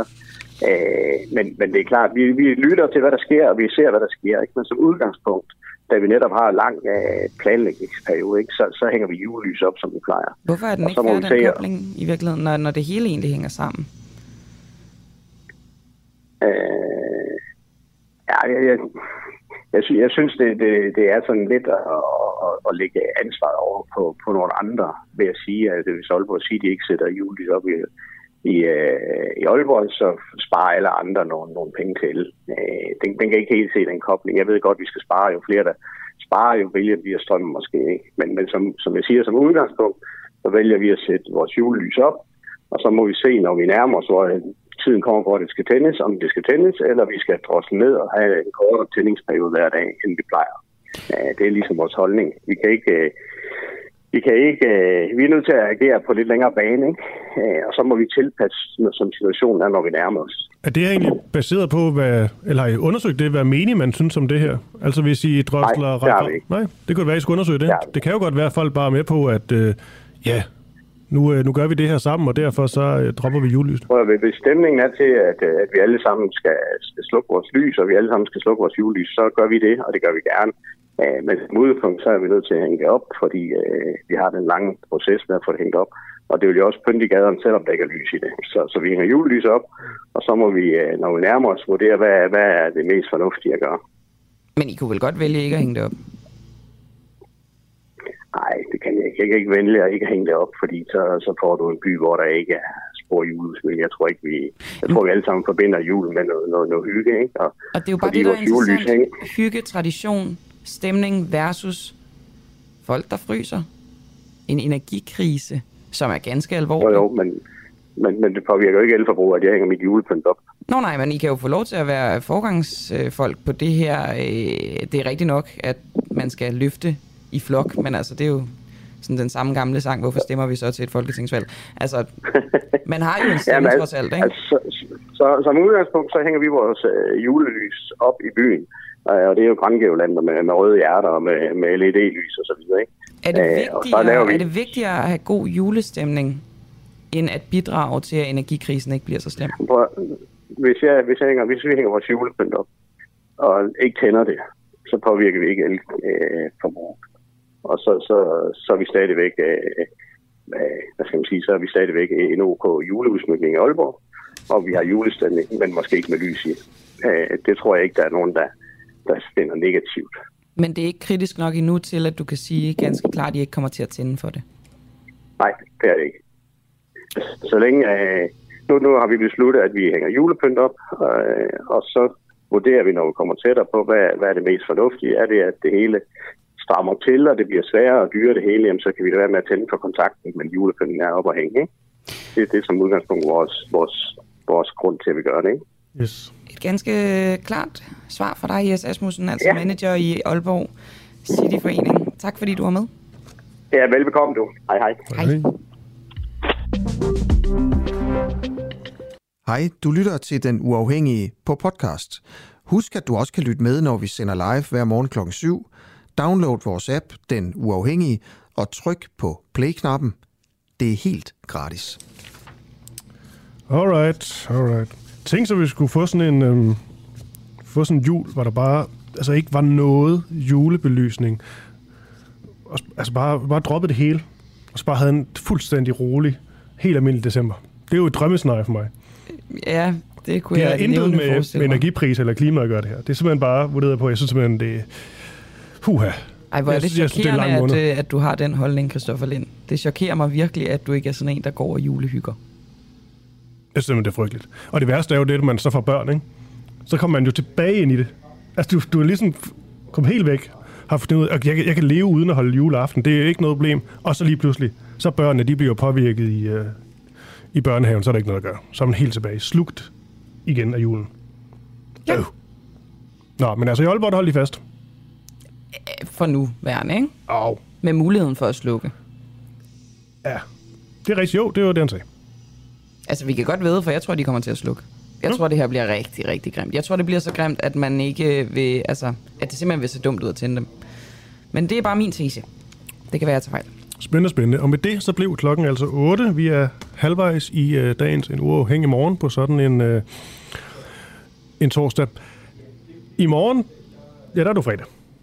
Har vi gæstevært? Hvad sker der? Jeg mener nok... Åh oh, nej, jeg kan sige så meget forkert nu. Men jeg mener, det er Anna Thysen, der er vores gæstevært. Okay. Og så kan du også sige, hvis det så ikke lige passer med i morgen, så skal du nok være gæstevært på et andet tidspunkt. Det håber jeg. Hende vil jeg gerne høre. Ja, det vil jeg da æd og brodere mig også gerne. Nå, sjovt. Nu skal vi til noget, der ikke er sjovt. For hvem er skyld i, at 700 børn døde på øh, et halvt år i Somalia? I løbet af kun 6 måneder, der er hundredvis af børn døde på såkaldte ernæringscentre i Somalia. Det her, det oplyser FN's børneorganisation UNICEF. Vi taler nu med Susanne Dahl, som er generalsekretær i netop UNICEF. Godmorgen, Susanne. Godmorgen. 700 øh, børn, ja det giver selv, det er jo, det er jo en katastrofe. Hvorfor er de, øh, hvorfor er de døde? Jamen, det er en katastrofe, øh, og de er ganske enkelt døde af sult, øh, eller af de sygdomme, som de ikke har kunne øh, stå imod, fordi de har været så afkræftet og underernæret. Og reelt der taler vi formentlig om langt flere end 700 børn. Det er ikke alle dødsfald, der bliver registreret på nuværende tidspunkt. Og så skal vi også huske, at her der taler vi altså kun om børn, som er bragt til de her ernæringscentre for at få hjælp. Der er betydelige mørketal øh, bag. Ja, det er jo det, der skuer i ens øh, ører, ud over det forfærdelige i alle de her dødsfald, så er det jo det, der står jo ernæringscentre i mit manus her. Det er jo vel meningen, man skal få noget at spise, og du kan holde dig kørende. Så der er jo et eller andet, Ja, der, og- der ikke fungerer. Øhm, det, det, der sker, det er, at, øh, at, at centrene de uddeler den her proteinrige mad til børnene, øh, som er så underernæret, at de er i risiko for at dø. Øh, og det, det vi hører, det er simpelthen mødre, der i ren desperation har begivet sig ud på 100 km lange vandringer mod, deres, øh, mod de her ernæringscentre. Så når de når frem, så er børnene simpelthen så udmagret, at, øh, at det faktisk er øh, for sent. Øh, men vi hører også om dem, øh, der netop ikke når frem i tide, og må begrave deres børn i den her tørre jord langs vejen. Så det er en meget, meget øh, alvorlig og forstemmende situation, de står i. Og det er jo næsten ikke til at bære, fordi vi kunne have reddet øh, børnene med den her proteinrige mad, ja. øh, som de faktisk får i ernæringscentrene. Så, så det er ikke et svigt fra ernæringscentrenes side. De kommer simpelthen øh, frem alt, alt for sent og får de her små poser med den her øh, fede, næringsrige øh, nødemos, som de skal indtage tre gange om dagen i 6 til 8 uger, men de kommer simpelthen for sent. Og, og det kan redde 9 ud af 10 børn, der var troet mm. på livet, men hvis ikke de kommer frem i tide, så står vi altså i den her situation. Og de børn, som, øh, som dør på, på vejen derhen øh, til et ernæringscenter eller på flugt, et eller andet, de tæller så ikke med i den her statistik, eller hvad? Nej, det er korrekt.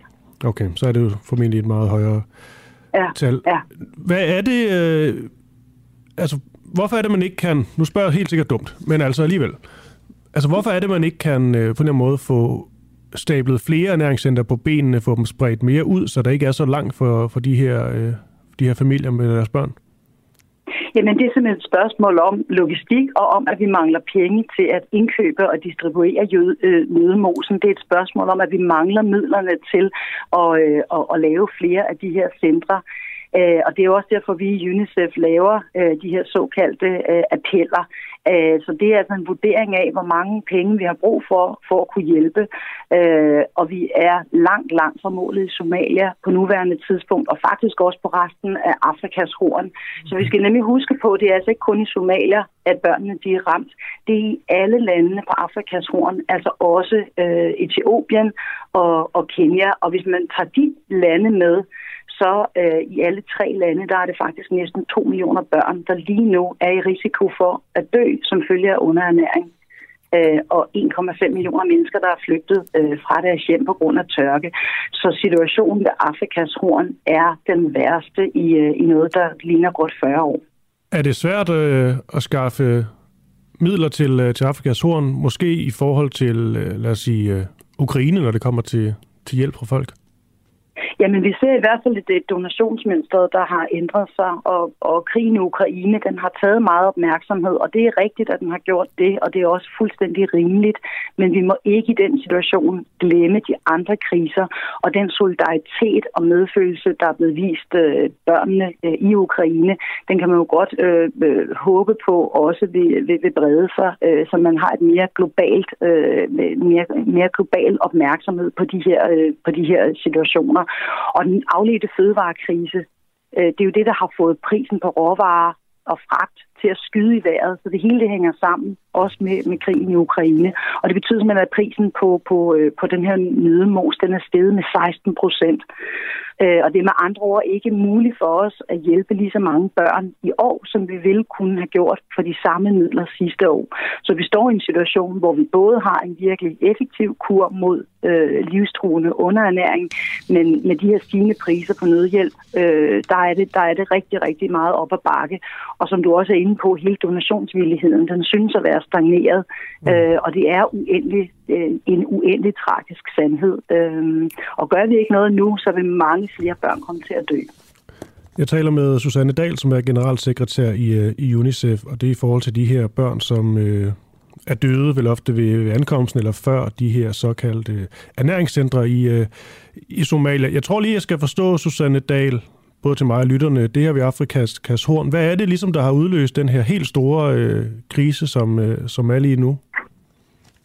Jamen altså, situationen er så forfærdelig, og det er fordi, at der har været øh, øh, tørke i meget, meget lang tid ved Afrikas horn. De seneste fire regntider, de har fejlet, og det er sådan, at på de kanter, der er der to regntider om året, øh, og prognosen lyder, øh, at den næste regntid, der normalt vil komme omkring november, den også kommer til at udblive. Og jorden, den er lige nu så tør som cement, og det er det, man skal forestille sig, at øh, alle vandkilder, de tørrer ind, Og vi står simpelthen i en situation, hvor at liv ikke kan trives, hverken mennesker eller dyr eller afgrøder. Og det er den her tørkekatastrofe, som, øh, som, øh, som har varet nu øh, betydelig tid. Og når vi når hen til, øh, til november måned, hvis øh, øh, regntiden den udbliver endnu en gang, jamen, så taler vi om en reel hungersnød i øh, den sydlige del af Somalia. Og det vil nok ramme et sted mellem oktober og december i år, øh, hvis den humanitære bistand ikke bliver øget øh, betydeligt. Ved du egentlig, øh, det er jo nogle grimme tal det her, men alligevel, hvor mange sådan, øh, nu vi talt om de her konkrete, mere konkrete sager og børn, som, øh, som mangler ernæring. Ved du, hvor mange der sådan dør i, øh, i Somalia øh, om året øh, af, af sådan noget som, øh, som sult og alle de ting, vi lige har inde på? Ja, og det er nemlig et rigtig godt spørgsmål, for det kan være svært at sige, øh, også på nuværende tidspunkt, hvor mange er helt konkret døde. Altså de fleste dødsfald, det bliver jo nemlig desværre ikke registreret. Men det vi kan sige noget om, det er, at hvis der bliver erklæret en hungersnød i Somalia i det sene efterår, så er en af parametrene, øh, at der hver dag dør to personer for hver 10.000 indbyggere, som følger af sult, eller samspillet mellem sult, underernæring og sygdom. Øhm, så det vil ikke være forkert at konkludere, at mange tusinder allerede er døde, og mange flere vil, vil følge efter. Og samtidig så ved vi også, at, øh, at øh, 1,5 millioner børn under 5 år vil lide af akut underernæring øh, inden årets udgang, med alle de følger, det kan have øh, på, på, på lang sigt for deres øh, sundhedssituation. Og vi ved nemlig, at børn under 5 år, de er de allermest sårbare for at dø af sygdom, hvis de også er underernæret og at risikoen for at dø er 11 gange højere for underernærede børn end for velnærede børn. Og så kan vi også se, at endnu flere børn øh, end under hungersnøden i 2011 lige nu har akut behov for den her behandling. Så det ser rigtig, rigtig slemt ud på nuværende tidspunkt. Mm. Og så ved vi også, at, at øh, når de her, øh, de her familier står i de her meget, meget desperate situationer, så er det der, at familier kan blive drevet til kanten Øh, og, far, og det betyder, at børnene de står over for en lang række afledte farer. Det kan være sådan noget som børnearbejde, det kan være sådan noget som børneægteskaber. Og i de øh, øh, dele af Etiopien, der er allerhårdest ramt af tørken, øh, lige nu der er børneægteskaber øh, i gennemsnit mere end fordoblet i løbet af et år. Og det er et tal, vi har fra de, øh, fra de lokale myndigheder, og det er også de afledte effekter, som vi er meget, meget bekymrede for. Okay. Ja, Susanne Dahl, generalsekretær i UNICEF, det er jo det er jo ind at hjælpe, hvis man har lyst til det. Der er selvfølgelig også Røde Kors og alle mulige, som forsøger at, at gøre... Jeg får flere penge ind, simpelthen, så jeg kan hjælpe sådan noget mere. Er det ikke sådan der? Det er sådan, det er, ja. Okay, tak for det. Ja, selv tak. Hej igen. God, god dag. Hej. Hej. Det var godt nok ikke opmuntrende. Frygteligt, det der sker på Afrikas Horn lige i de her tider. Vi er jo øh, nået til den tid på året, hvor øh, butikkerne faktisk begynder at øh, sælge juleting pynte op til jul. Jo, jo, men det er, det er i hvert fald meget, meget tæt på. Jamen, det er jo ja, rigtigt. Det er, det er rigtigt. Det er jo rigtigt. Altså, det, det, det er jo lige før, at der er jul hele året. Jeg var i Aalborg for ikke så længe siden. Der var der, fan var det for et sted, men der var der et eller andet sted, hvor der allerede så lidt øh, en eller anden form for nisselignende skikkelse. Jeg tænkte, det var kraftet med tidligt. Hold da op. Det er, er det. Vi, vi er i september, ikke? Jamen, de udkonkurrerer hinanden. Nå, men prøv at høre. Vi snakker videre om det der med øh, julebelysning. Fordi det er selvfølgelig at sælge juleting og pynte op. Men at pynte op med julelys, det kan godt være, at det er lidt øh, utilstedeligt i disse tider. Måske skal vi bare lige læse op, hvad Dan Jørgensen han siger om situationen, altså klimaministeren. Danmark kan ende i en situation, hvor vi ganske enkelt ikke har energi nok. Og det er altså den advarsel, som øh, Dan Jørgensen han kommer med. Han roser dog danskerne for at spare på strømmen allerede, men det er ikke nok. Han siger, jeg kan allerede nu bebude, at vi kommer til at se på yderligere tiltag i Danmark. Og det tror jeg faktisk, at vi bliver klogere på allerede i eftermiddag, hvor de altså øh, holder pressemøde om lige netop det her. Men det er også, Camilla, en vigtig pointe her er vel, at jeg så også uh, nogle lyttere skrevet ind, at uh, sådan lidt, at vi redder jo ikke, ikke klimaet ved at slukke nogle lys. Men i det her tilfælde, der er det jo også mere, det kan nogle gange være så flyvsk at tale om sådan klimaet i det store billede, ikke? Men her der er det også meget konkret sådan, altså, energi, altså energien kan slippe op. Præcis, her det, til, er, her det til er forsyningskrise. Ja, så på en eller anden måde, at de her, synes jeg, eksempler meget mere sådan håndgribelige, og noget, man rent faktisk kan blive ramt af. Ja, du kan simpelthen mærke det decideret Nemlig. nu på din ja. egen krop, ikke? Jo. Nå, undskyld. Jo, jo, men det er da, det er da en skidegod pointe. Og nu skal vi så tale med endnu en institution, som øh, har julelys, og øh, spørgsmålet er jo så, om de vil tænde for dem til vinter. Det er Odense Zoo. Der har jeg arbejdet. Ja, men... det har jeg, men det skal vi ikke tale om nu. Kan snart ikke mere. Nå, prøv at høre. Øh, vi skal snakke med Bjarne Clausen, som er direktør i Odense Zoo. Det har du trods alt ikke været, Christoffer Lind. Øhm, for at høre, om det er en god idé at... Jeg kører med varer. Bjarne, er du med os? Ja, det er jeg. Godmorgen. Øhm, hvad er Godmorgen. status på jeres julebelysning til, til vinter? Øh, er det uh, same procedure as last year?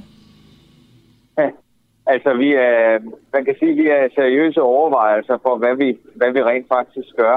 Fordi altså vores dilemma er jo, at vi lever af at, at lave oplevelser for vores gæster, så der kommer flere gæster, så vi kan drive vores zoologiske have, og vi bliver tvunget til fra altså, alle kanter i forhold til tilskud fra både kommuner og stat, så bliver vi tvunget til i højere og højere grad at skulle tjene vores egne penge. Så det er lidt et dilemma nu, hvor vi, sidder, hvor vi så er i en situation, jo, hvor vores samfundssind og, og energikrise siger, at, at øh, vi bliver i hvert fald nødt til at overveje seriøst, om vi kan tænde vores julelys eller ej. Og det handler jo ikke engang om økonomien i det, fordi økonomien i at tænde vores julelys i den periode, vi tænder det, er jo nul og niks i forhold til, hvad det koster at drive resten af skal have. Men det handler mere om, hvis hele byen er mørklagt, at så er vi ud til så tænder lys, som lyser hele den sydlige del af byen op så er det måske ikke det rigtige signal at sende. Men der er vel også det med, måske ikke så en økonomisk uh, tung post, men det er vel også noget, der trækker uh, kunder i butikken, at man har det her, det her julelys, kunne jeg forestille mig. Ja, det er jo netop det, der, der giver dilemmaet, fordi vi ja. kan jo sige, at vi kan jo bare lade være. Vi kan lade være. Det er jo en ekstra ting, vi lægger oven i vores attraktion, kan man sige. Mm. Men det er jo på et tidspunkt, hvor vi ikke får ret mange gæster normalt. Og, øh, og det vi så sidste år, da vi gennemførte noget af jule belysningen her, det var jo, at vi næsten lavede en ny højsæson. Vi får næsten lige så mange gæster i den periode, fordi vi gør det så godt, som vi gør det. Men det er så også, får vi næsten ja. lige så mange gæster, som Nå, det er bare en, en god pointe med, fordi at, man skal også bare huske det med, at det er jo skide koldt på det her tidspunkt, og det er jo, det er jo egentlig ret svært, kunne jeg forestille mig, at drive sådan noget som en zoologisk have, men, men så netop det med, med juleting gør så, at man, man skaber et andet, et andet rum. Så skaber vi en helt ny attraktion i virkeligheden, samtidig med, at vi fortæller om dyrene. Ikke? Men kan man ikke lave en attraktion, der ikke involverer øh, lys? Jo, og det er jo selvfølgelig det, vi overvejer nu. Og vi er så øh, heldige, kan man sige, at vores juleoplevelse består af flere elementer, blandt andet et en helt øh, univers for børn om dagen med nisser og, øh, og så videre. Øh, det overvejer vi da selvfølgelig at styrke ganske kraftigt og så, og så reducere julebelysningen. Men vi er langt fra kommet til nogen beslutning endnu. Vi er ved at, at finde ud af, hvad, hvad skal vi egentlig gøre? Hvad skal der til for, at vi får lavet noget, der er mindst lige så godt som det, vi har men, men, Bjarne Clausen, direktør i Odense Så, det er jo ikke, fordi jeg ikke forstår, at det, du driver også er en øh, forretning, men har I ikke også et ansvar i at løfte sammen med alle andre, der løfter, sådan så den her enig. energikrise, den ikke bliver alt for omfattende? Enig. Det er helt enig, og det er jo selvfølgelig også derfor, vi har overvejelserne i det hele taget. Men som sagt, så altså, det svarer til, at øh, at øh, en, en producent, der producerer kaffemaskiner, pludselig har fundet på en helt ny kaffemaskine, som øger deres salg med, med 50 procent. Men det koster så øh, 4 øre mere at producere strøm. Skal de så lade være med, eller 2 procent, eller 1 procent mere at producere strøm? Skal de så lade være med at producere den og øge deres salg? Eller hvad skal de? Jamen, altså, hvis, det, hvis det også tager kaffe fra sådan det samlede kaffeforbrug, så at sige, at der er andre mennesker, som slet ikke kan få noget kaffe. Ja, så skal de betale, så skal den kaffemaskineproducent betale for altså fjerne deres produkter og sige, så tager vi så omsætning. Og det er ikke fordi, jeg argumenterer imod, fordi det er derfor, vi overhovedet overvejer det. Det er det selvfølgelig. Men man skal huske, at vores kerneprodukt er jo netop oplevelser. Og derfor så, det at vi fjerner så stor en indtægtskilde for os, det gør, det koster os penge. Vi stod jo også forrest i forhold til corona. Dengang, at corona ramte Danmark, der betalte vi jo også så altså, vi, vi, vi overvejer seriøst, hvad vi skal, og vi er, er, er som sagt i gang med at prøve at finde ud af, hvad vores alternativer er. Netop fordi vi gerne vil vise samfundssind. Nu trækker jeg det lige lidt hårdt op, Bjarne. Øhm, tror du, du ville kunne sætte dig selv i spejlet, hvis øh, du vidste, altså det er jo sådan noget, der florerer i nyhederne sikkert, det kommer det til.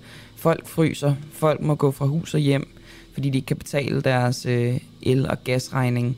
Mm-hmm. Vil du kunne sætte dig selv i spejlet, hvis din zoologiske have var lyst op af flotte julelys? Det er jo derfor, vi overvejer det.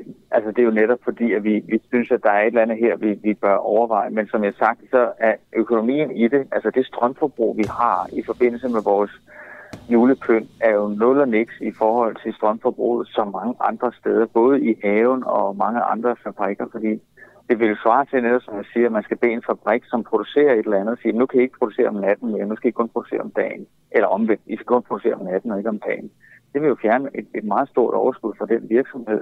Og det er det, øh, Dan Jørgensen måske opfordrer til at sige, nu bliver jeg nødt til at tænke os tænke om. Og det er det, vi gør. Vi tænker seriøst om at finde ud af, hvad vi skal gøre. Fordi vi vil gerne vise samfundssind. Plus det er vi jo en grøn institution, der arbejder med en grøn dagsorden. Nu siger jeg bare lige, jeg ville synes, det var ret spændende at være i zoologisk have i, i mørke. Den kan I jo prøve at tage med videre. Hvad har, siger du? Altså, jeg tænker da også, det ville være en oplevelse at være i zoologisk have i mørke. Zoo in the dark. Ja, ja så kan man bare ikke se noget som helst. Nå nej, men så kunne man have nogle små lanterner eller et eller andet. Og det har vi, og det er jo det, vi overvejer selvfølgelig. Og vi har masser kan man stadigvæk af... booke, booke sådan et bord, så man kan spise middag inde ved pingvinerne? Ja, ja, det kan man. Fedt. Ja, jamen, det var bare det. Godt, jamen øh, det var vist det, Bjarne Clausen, direktør i Odense Zoo. Tak fordi du var med. Det var så lidt. Hej. Hej. Nej, jeg vil ikke høre om det, faktisk. Jeg vil hellere, ja, ja, ja. Øh, hellere videre til, øh, til Peter Velblund, som er grøn omstillingsordfører for Enhedslisten. Vi talte jo med Greenpeace, eller det var vist mest dig, Christoffer Lind, øh, med Greenpeace tidligere på morgenen, angående det her med, om kød skal forbydes i det offentlige rum, fordi kødproduktionen jo som bekendt skader klimaet temmelig meget. Ja, det er jo sådan lidt vores, øh, vores andet tema her, her i dag, kan vi jo godt sige. Um, den hollandske by, den hedder Haarlem. Harlem. Ja. ja, nok ikke Harlem, men Harlem. Vil, øh, vil nemlig forbyde kødreklamer fra 2024 som det første i verden. I Amsterdam og Haag, der har man tidligere forbudt reklamer for flytrafik og fossile brændstoffer. Men lige nu der er det her med kød. Altså er det en god idé? Og skal vi det? Er det ikke for stort et indgreb?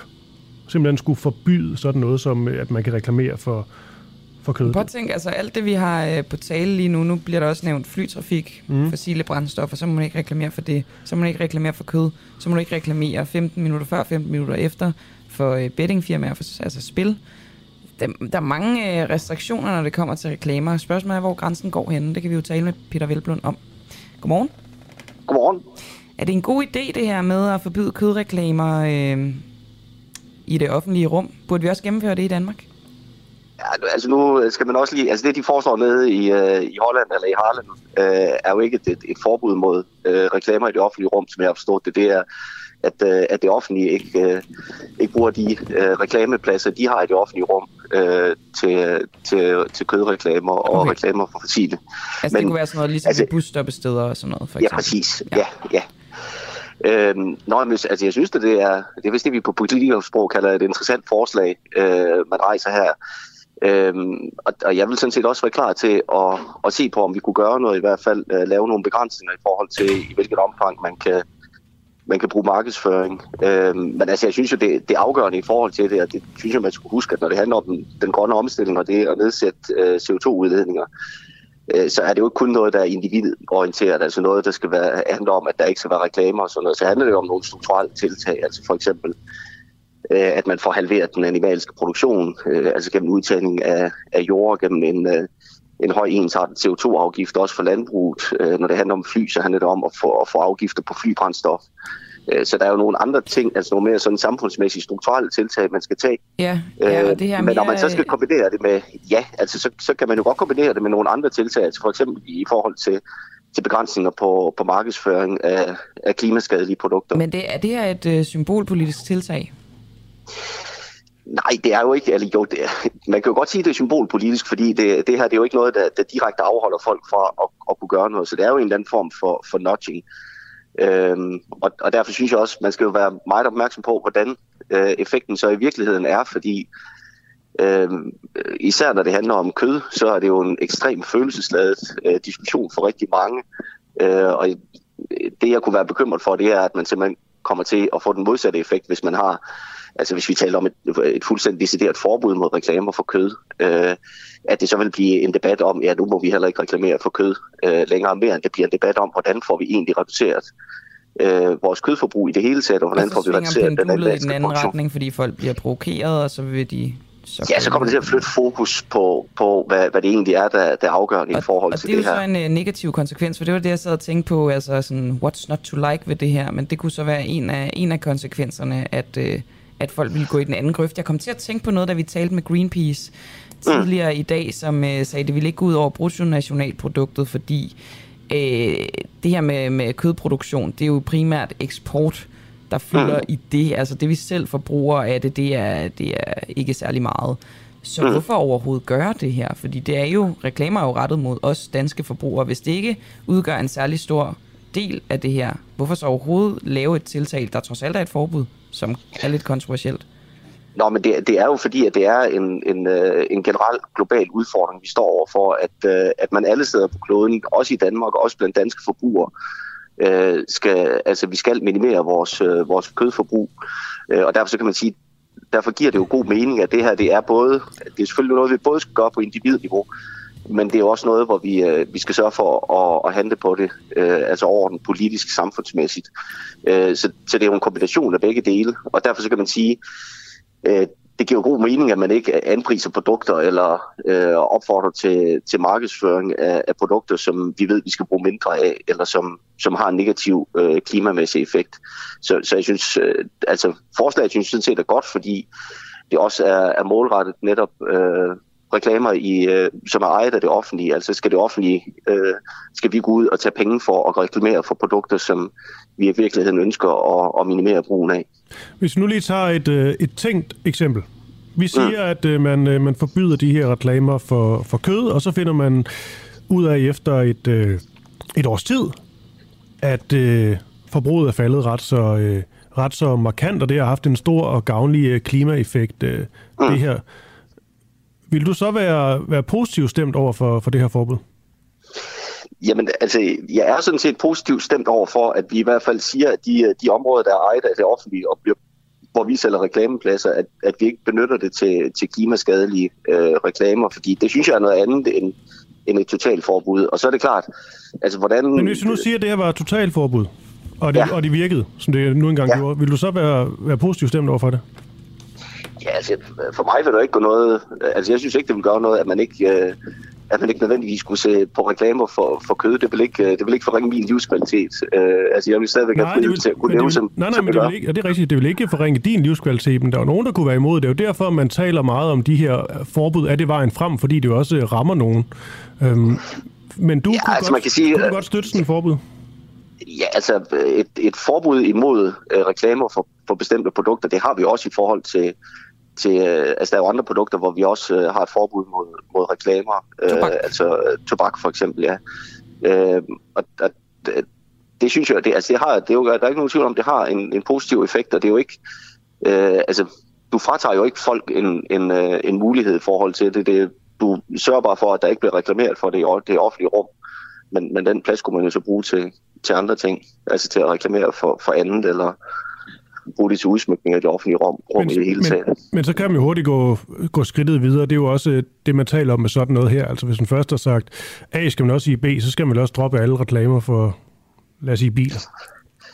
Ja, men jeg synes jo, det der er afgørende her, det er, altså, hvad er det, hvad er det formål, der er, hvad er det hensigten er i forhold til det her. Der har vi bare en bunden opgave i forhold til øh, klimaudfordringen, øh, eller øh, at vi skal reducere klimaudledninger ret dramatisk, og, og der ved vi jo, at, at men, på et eller andet, store... Ja, men på et eller andet niveau, der er næsten alle produkter jo klimaskadelige. Det kan man godt argumentere for.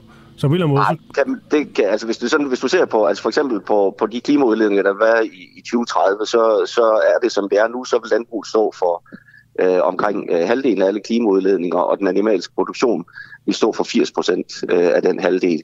Øh, en af de andre store områder, det er øh, transportområdet. Så, så hvis vi ser på det rent klimamæssigt, så er de, der, hvor der er de store udfordringer i dag, det er i forhold til landbrug, det er i forhold til industri, og det er i forhold til transport. Hvorfor så nøjes med, hvorfor så nøjes med kød, og hvorfor så nøjes med, at det kun er på offentlige øh, altså, reklamepladser? Hvorfor ikke bare lave et totalforbud? Og hvorfor ikke gå videre og brede det ud til fly, Men, benzinbiler?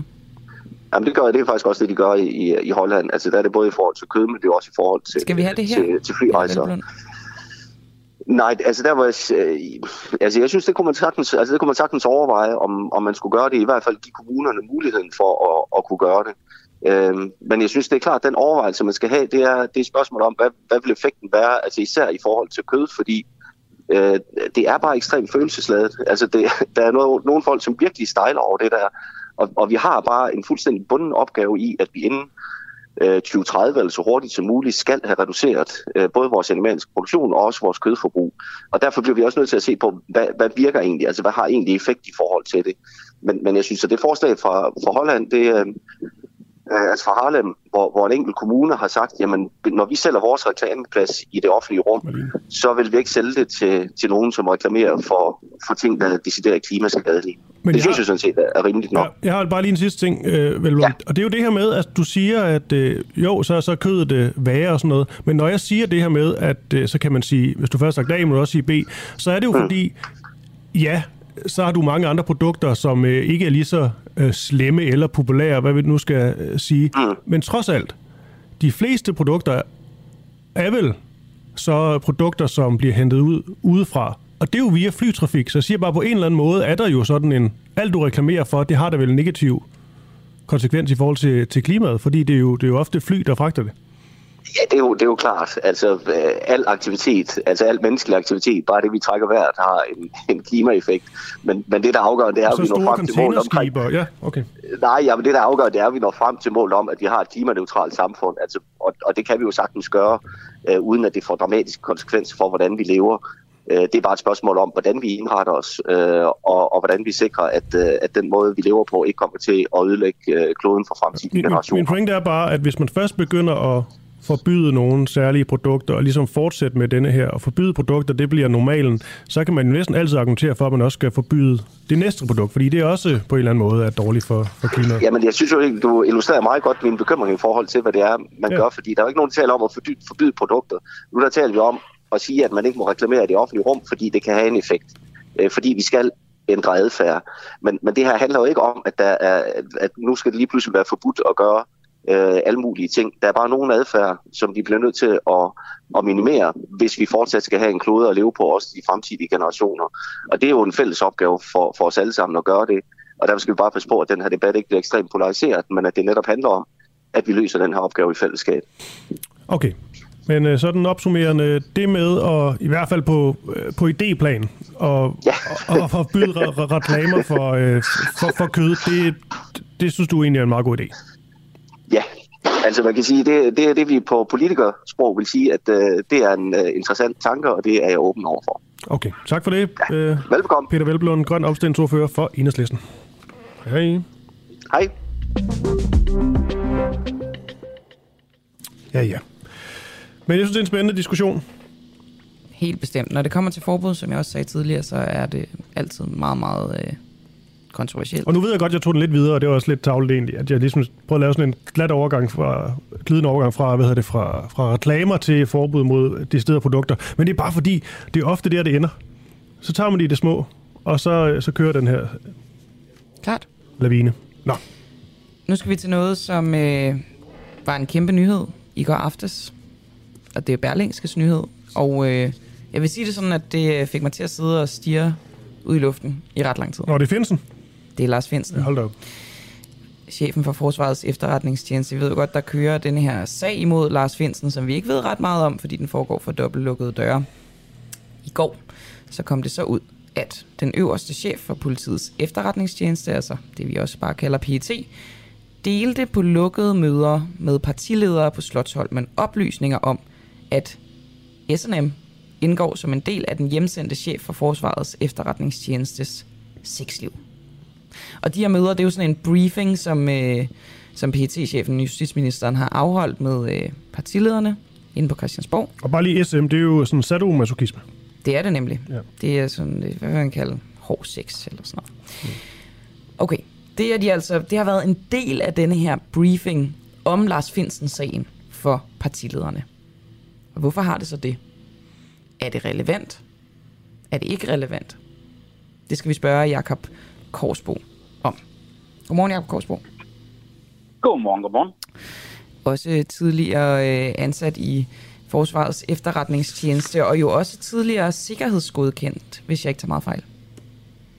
Jamen, det skal man jo være for at være i, i FE. Præcis. Der skal du være sikkerhedsgodkendt til hemmeligt, og nogen bliver så også til yderst hemmeligt, og det var jeg også, og det er den højeste klassifikationsgrad overhovedet. Lige præcis. Og det, det er egentlig det, jeg synes er interessant. Så nu starter jeg lige et lidt specielt sted. I sådan en sikkerhedsgodkendelsesproces, involverer det også, at man fortæller om ens seksuelle præferencer? Overhovedet ikke. Okay. Fordi du må ikke jo... gøre noget ulovligt. Nej. Du må ikke gøre noget, noget ulovligt, så der kan jo også godt være sex, der er ulovligt, og hvis det er med børn og med, med dyr og den slags, så, så, har du, så har du balladen, men det er lovlighed. Det er ikke noget med alt muligt andet. Alright. Okay, og jeg, jeg, er jo, altså, jeg, jeg har tusind spørgsmål, vil jeg sige til det her. Øhm, fordi... Det er en lang morgen. jamen, det er jo det. Øh, og jeg har jo ikke så lang tid med dig på den måde, men øh, og det er derfor, jeg lige prøver at sortere i, hvad, øh, hvad der er det vigtigste at spørge om. Kan du forestille dig en situation, hvor det i forbindelse med den her sag mod Lars Finsen, som vi ikke ved ret meget om, men kunne være relevant, at han dyrker S&M sex i sin fritid? Øh, nej, nej, det kan jeg øh, bestemt ikke forestille mig. Altså, Lars Finsen er øh, sigtet for at have lægget øh, statshemmeligheder. Og øh, briefingen i Folketinget skulle handle om sigtelsen. Og i stedet for, så handler den så om øh, det, man, øh, det, som PET-chefen åbenbart har kaldt øh, hans egnethed som øh, FE-chef. Og det, det, de to ting har jo ikke noget med hinanden at gøre. Kunne det have noget med hinanden at gøre i den forstand, at øhm, lad os sige, at han ikke vil have det frem. Det er jo en hypotese, at øh, han ikke vil have den her del af sit privatliv frem. Og at hvis han har lægget oplysninger, at dem, han har lægget dem til, har det her på ham med, at han dyrker SNM, kan det gøre ham ekstra sårbar? Kan det forværre sagen, så at sige? Nej, det, altså det... Jeg ved godt, det var mange det hypoteser er, på en gang, men altså... Ja, det var mange hypoteser. Altså, man kan jo sige, der kører en sigtelse mod Lars Finsen. Det drejer sig om læk af statshemmeligheder. Og hvad kan man sige? Ikke hvad der helt e- e- enormt hypotetisk skulle have med at gøre, at øh, hvorfor statshemmelighederne var lækket, ikke? Altså, som man kan sige, det her øh, kunne jo kun blive relevant, så frem i fald, at sigtelsen holdt, eller hvis sigtelsen faldt, øh, hvis sagen ikke kunne føres til ende, og man siger, nå, jamen Lars Finsen, han, øh, han går fri, og han skal genansættes. Altså, så, så kan man sige, er, er det så, øh, er det så, kunne der så opstå en situation, hvor det var relevant at tage ind, om han var afpresningsbar? Ja, det kunne det godt, men, men så er det jo ikke seksuelt eksplicite detaljer, men, øh, men om han bliver vurderet afpresningsbar. Men kunne det her ikke være en del af at vurdere ham som afpresningsbar, og ville det ikke kunne øh, gøre ham mere udsat, hvis han har lægget statshemmeligheder? Øh, nej, nej, det ville det jo ikke. Altså, det, det her skulle jo handle om sigtelsen. Altså, så, så det har, hans egnethed som FE-chef er vi jo længe forbi, om jeg så må sige. Manden har siddet varetægtsfængslet og sad varetægtsfængslet, mens de her briefinger foregik. Og så kan man sige, så, så, så skal man jo altså gå efter bolden og ikke efter manden. Og, øh, og det her virker som om, man går efter manden, snarere end efter bolden. Det vil sige, hvad er det, der er strafbart? Hvad er det, han har gjort, der, der, der øh, gør, at man sigter ham efter den her øh, Danmarks historiens øh, mest øh, alvorlige sigtelse, tror jeg vel det er, på mange punkter. Men, øh, men det gør det jo ikke mindre vanvittigt af, at det her så bliver et element i sagen. Hvad skulle PT-chefens interesse være i at inddrage det her? I Jamen, altså, det, det er det, jeg siger. Det virker som om, man går efter manden og ikke efter bolden. Men hvorfor det? Altså, hvorfor det skulle jo... han det? Det er jo, det er jo altså... Ja. Sådan noget, Jamen, det, altså, det lyder det... jo som sådan noget på, på fnider. Det kan det også være.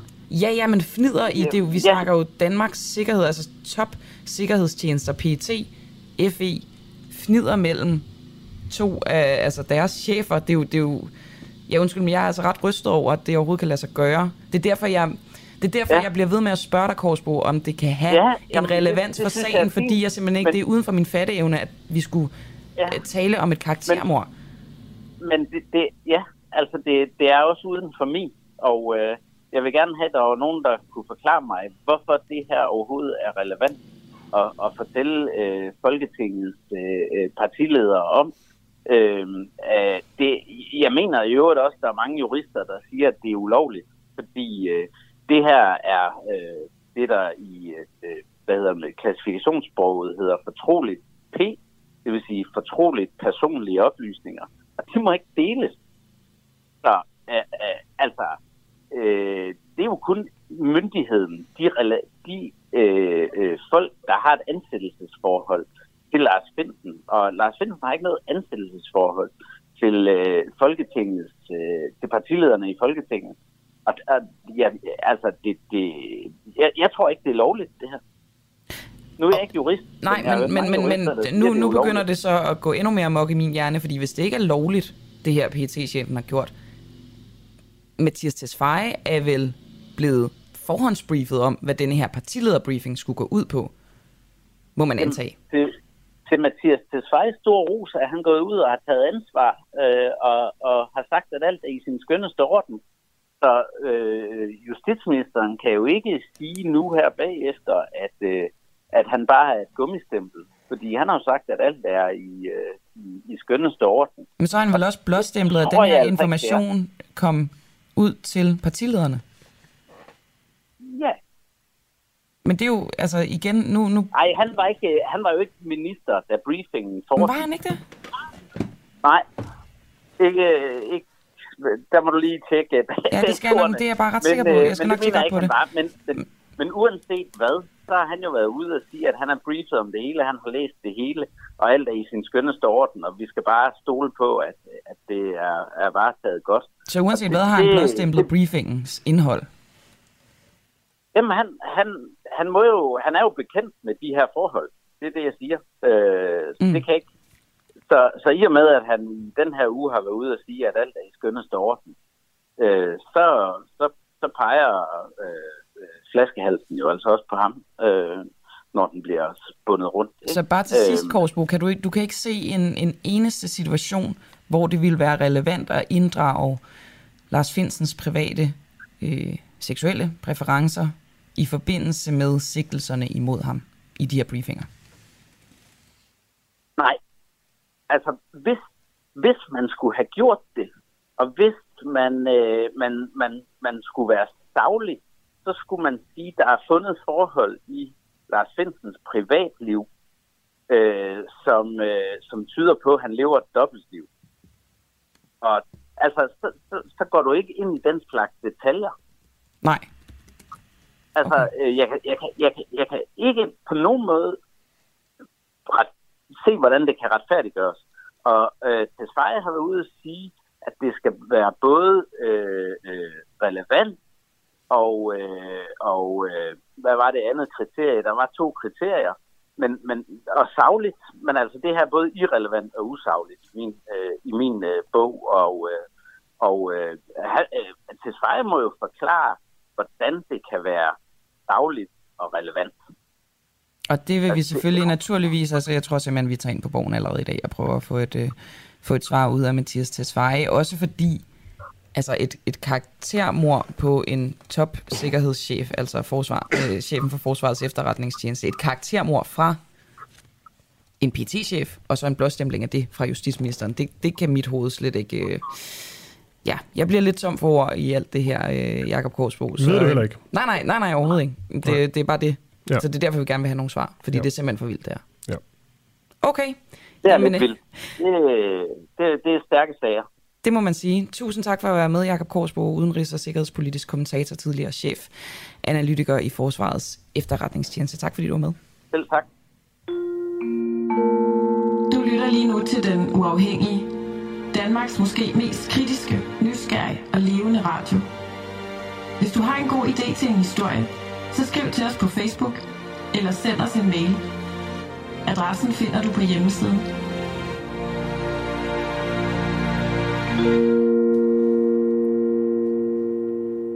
Alright. Var demonstration under Eritrea-arrangement dømt til at ende i kaos og undlod politi og politikere at lytte til advarsler? Fredag der blev 166 personer anholdt ved en demonstration foran et festlokale i Valby i København. Altså 166 personer. Det er med et højt tal. Det er ikke gået stille for sig. Nå. Demonstranterne de forsøgte ifølge politiet at storme festlokalet, hvor en gruppe mennesker fejrede Eritreas uafhængighedsdag og præsidenten. Politiet melder om, at der skulle være kastet sten mod flere betjente, men ingen er dog kommet til skade. Vi har her på den uafhængige tal med Birhane Tisvar Gabir, der er arrangør af demonstrationen. I det her klip, der fortæller han, at de øh, demonstrerede mod tilhængere i Eritreas regering og Avel Said, der var til stede i festlokalet. Han mener ikke, at der var tale om øh, en såkaldt kulturfest, men, som, men at det var et rent politisk arrangement til støtte for diktaturet i Eritrea. Birhane fortæller, at de øh, ankom kl. 11, hvor de i dialog med politiet blev enige om, hvor de skulle være henne. Vi var meget forberedt, og vi forberedte vores folk og vi har snakket også med politi, som kommer klokken 11. Og vi blev enige, hvor vi skal stoppe vores folk, og hvordan vi skal holde vores plads. Vi vil meget gerne samarbejde med politiet. Og jeg læser også på avisen, der var 166 uh, eritreanske folk. Det blev de arresteret på grund af vold og bruger de sten til politi og sådan der. Ja, hvis 166 folk bruger det sten til politi eller til hund, hvordan skal det være, det en politi eller en hund kommer ikke til skand? Det er ulogisk. De, de politi, de slår de mennesker.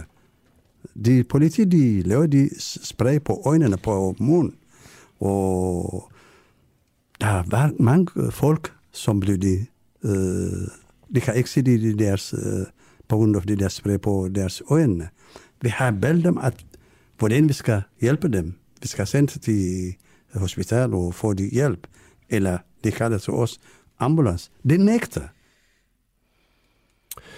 Jeg altså fortæller her om, øh, om politiets brug af peberspray mod demonstranterne, og at de ligesom nægtede at give dem øh, hjælp efterfølgende. Det er jo selvfølgelig hans øh, udlægning af det. Vi går ud fra, at politiet nok har en noget andet. Men altså 166 øh, øh, personer bliver bliver anholdt. Der er ikke nogen øh, betjente eller politihunde, som øh, kommer til skade under det her.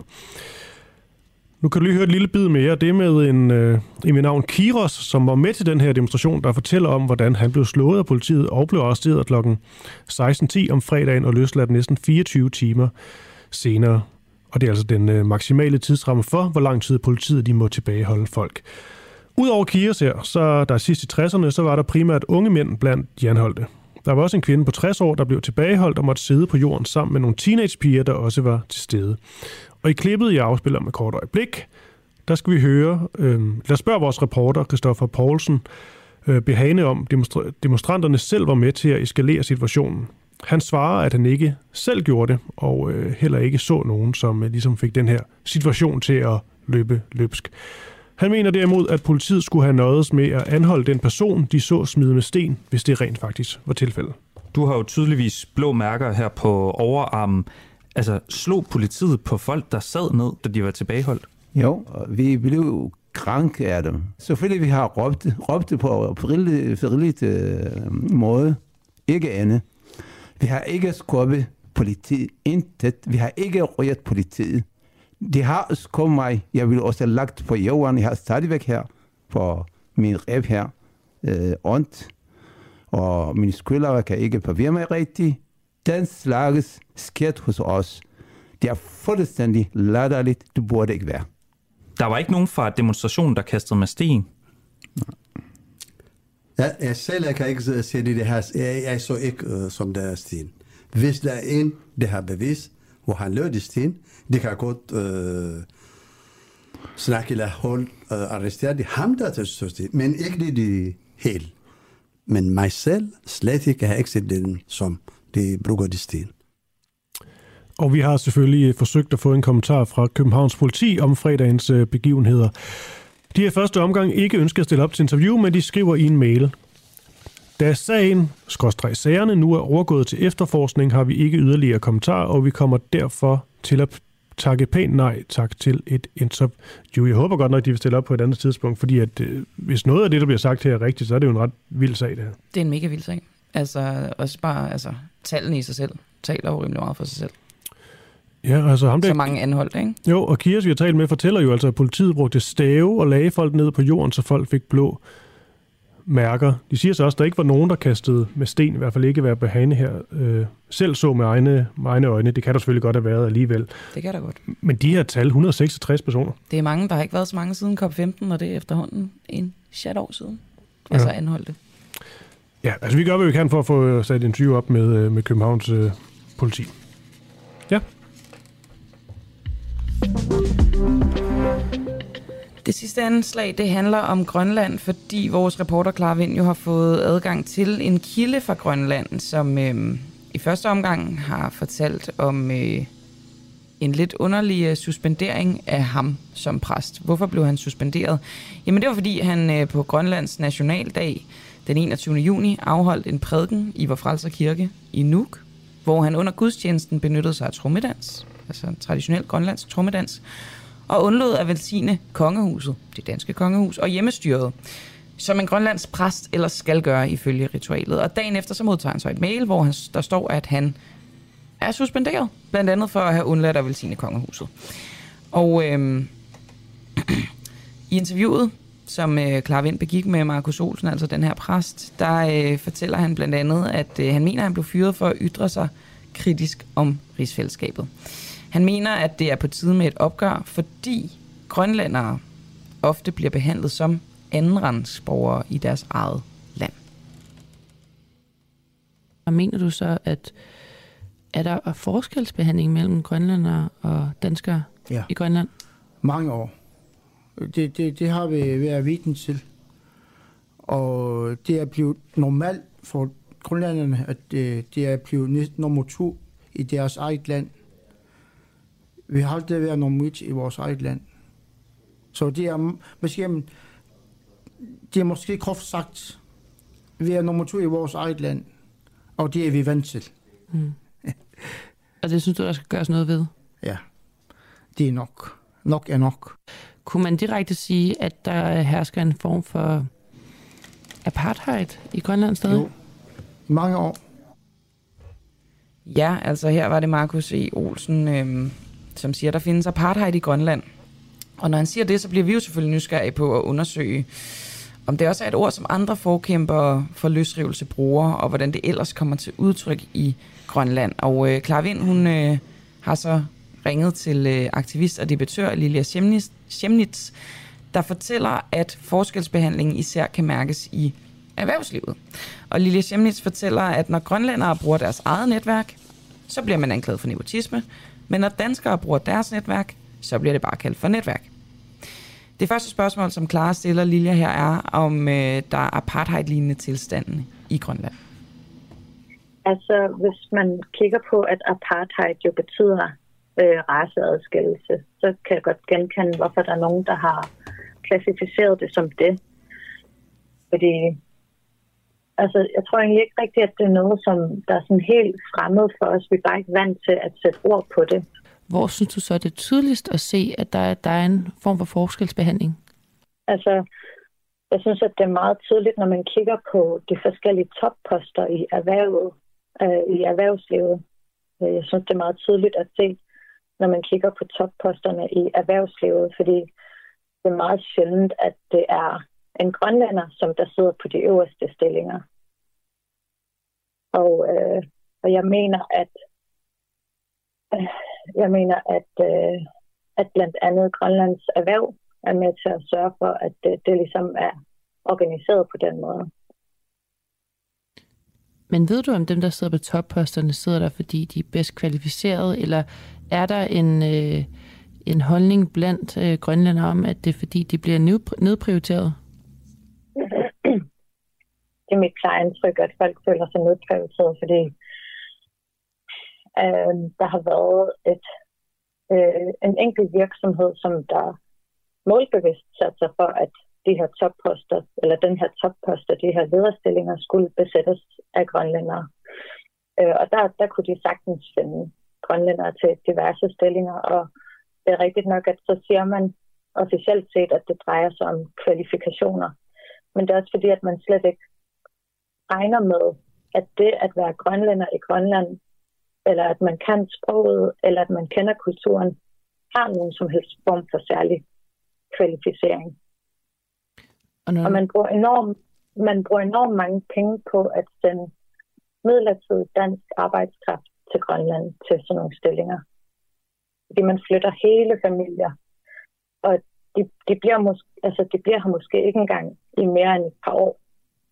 Og så flytter de igen, og det, det, bare, det koster rigtig mange ressourcer for samfundet på den måde. Og hvorfor tror du, de vælger, øh, fordi det er måske også noget, vi lige skal have sat fast, hvad, hvad lejrene er her nu, når vi snakker om forskelsbehandling. Øh, altså er det danskere over for grønlændere, eller er det også grønlændere over for andre grønlændere? Altså hvor ser du, at det er sådan hårdest tegnet op mellem folk?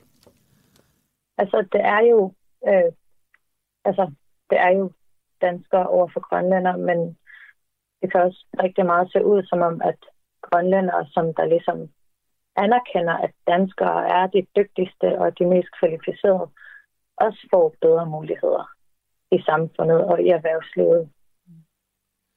Og hvorfor tror du, de vælger at tage danskere frem for grønlændere?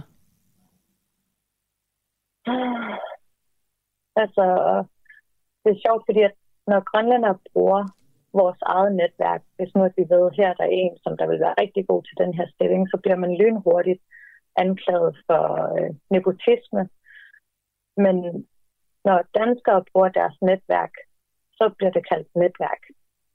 Og tit så, altså, så hører man også direkte om, at, at så er der en eller anden, som der har en eller anden toppost, men nu gider familien ikke længere bo i Danmark, så de har faktisk opfordret en af deres venner i Danmark til at overtage stillingen, og nu er de i gang med at oplære deres ven i, hvordan de skal overtage stillingen. Så der er sådan en kæde, der bare kører rundt og rundt på den måde.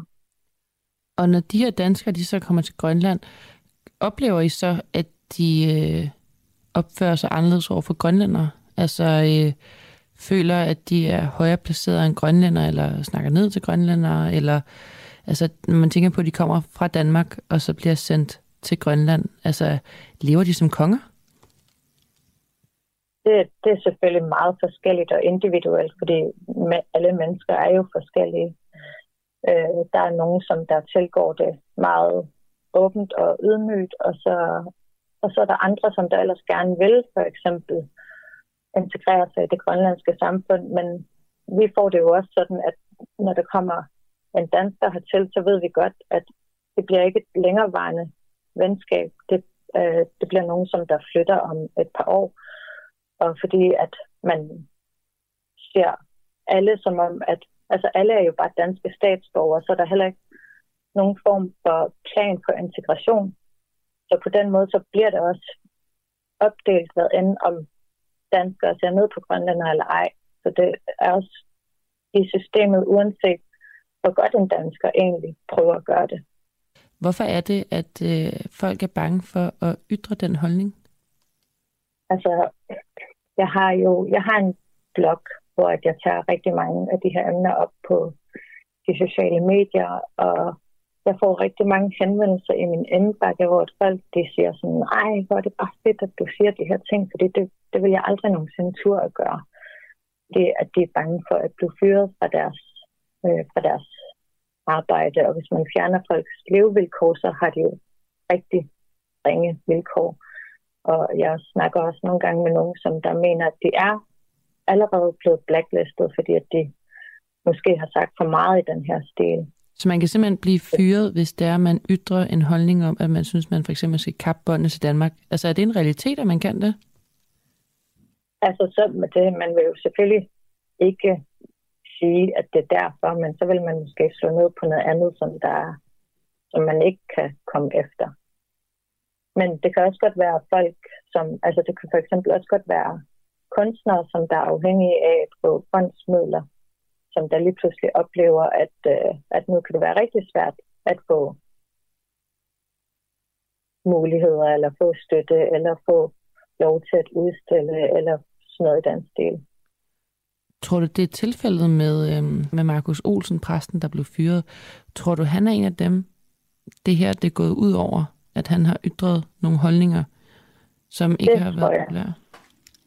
Ja, det tror jeg helt bestemt. Det er, det er mit klare indtryk. Og det er sjovt, fordi når man kigger på de sociale medier, og, altså vi bruger jo rigtig meget Facebook til at kommunikere sammen på. Det er virkelig blevet et samlingspunkt for hele Grønland, fordi det kan jo være svært, når der er så langt imellem byerne. Men det er sjovt at se, hvor kæmpe stor opbakning han får fra folket. Så det er helt paradoxalt, at han stadigvæk står i den her situation, fordi jeg har faktisk aldrig nogensinde hørt om en præst, der havde så stor opbakning som ham fra folket. Hvad, hvad ser du som det største problem øh, i forhold til den forskelsbehandling, som grønlænderne oplever? Altså hvis du skulle, skulle trække det ind under en ballon, hvad synes du så det største problem er for grønlænderne i forhold til øh, at blive behandlet ordentligt? Jeg synes, at det er et kæmpestort problem, at der er så mange grønlændere, som jeg forstår det, og som jeg hører det, at der er rigtig mange grønlændere, som der går rundt med en følelse af, at vores eget land er ikke til for os. Vores eget land er til for nogen, der er 3.000 kilometer væk. Og vi er undværlige, men det er vi jo i virkeligheden slet ikke. Fordi det er jo vores land. Yes. Ja, således øh, Grønland og øh, apartheid her. Og det var altså øh, Lilian Schem- Schemnit, som er øh, aktivist og grønlandsk aktivist og debattør. Ja, og så selvfølgelig også lige tak til Clara Vind, vores øh, gode kollega, som øh, er på denne her sag, sammen mange flere. Hun er altid travlt klar. Det har hun. Gang i hende. God til at finde kilder. Det må man sige. Og med det, så er vi ved at være der for denne her, øh, denne her udsendelse. Vi skal lige huske at sige, at, øh, hvad vi hedder. Gør man ikke det? Det gør man. Jo, du hedder Christoffer Lind. Hvad hedder jeg? Du hedder Camilla Boraki. I teknikken var det Oliver. Nobenau, og programmet var sat sammen af Peter Svarts. I morgen, der øh, skulle der meget gerne komme en gæstevært, og hun skulle meget gerne hedde Anna Thysen. Øh, ganske kendt kommunikationsrådgiver, og øh, også velbevandret ud i radioens kunst. Ja, også en, øh, en kvinde, der ikke finder sig i, øh, i, i bullshit på nogen som helst øh, måde. Jeg tror, hun kan lave et par rigtig sjove interviews. Der er sikkert også nogen, der kommer til at synes, hun er rigtig træls, men det er kun godt. Vi, skal, vi må godt dele vandet lidt sådan fredag. Helt sikkert. God dag.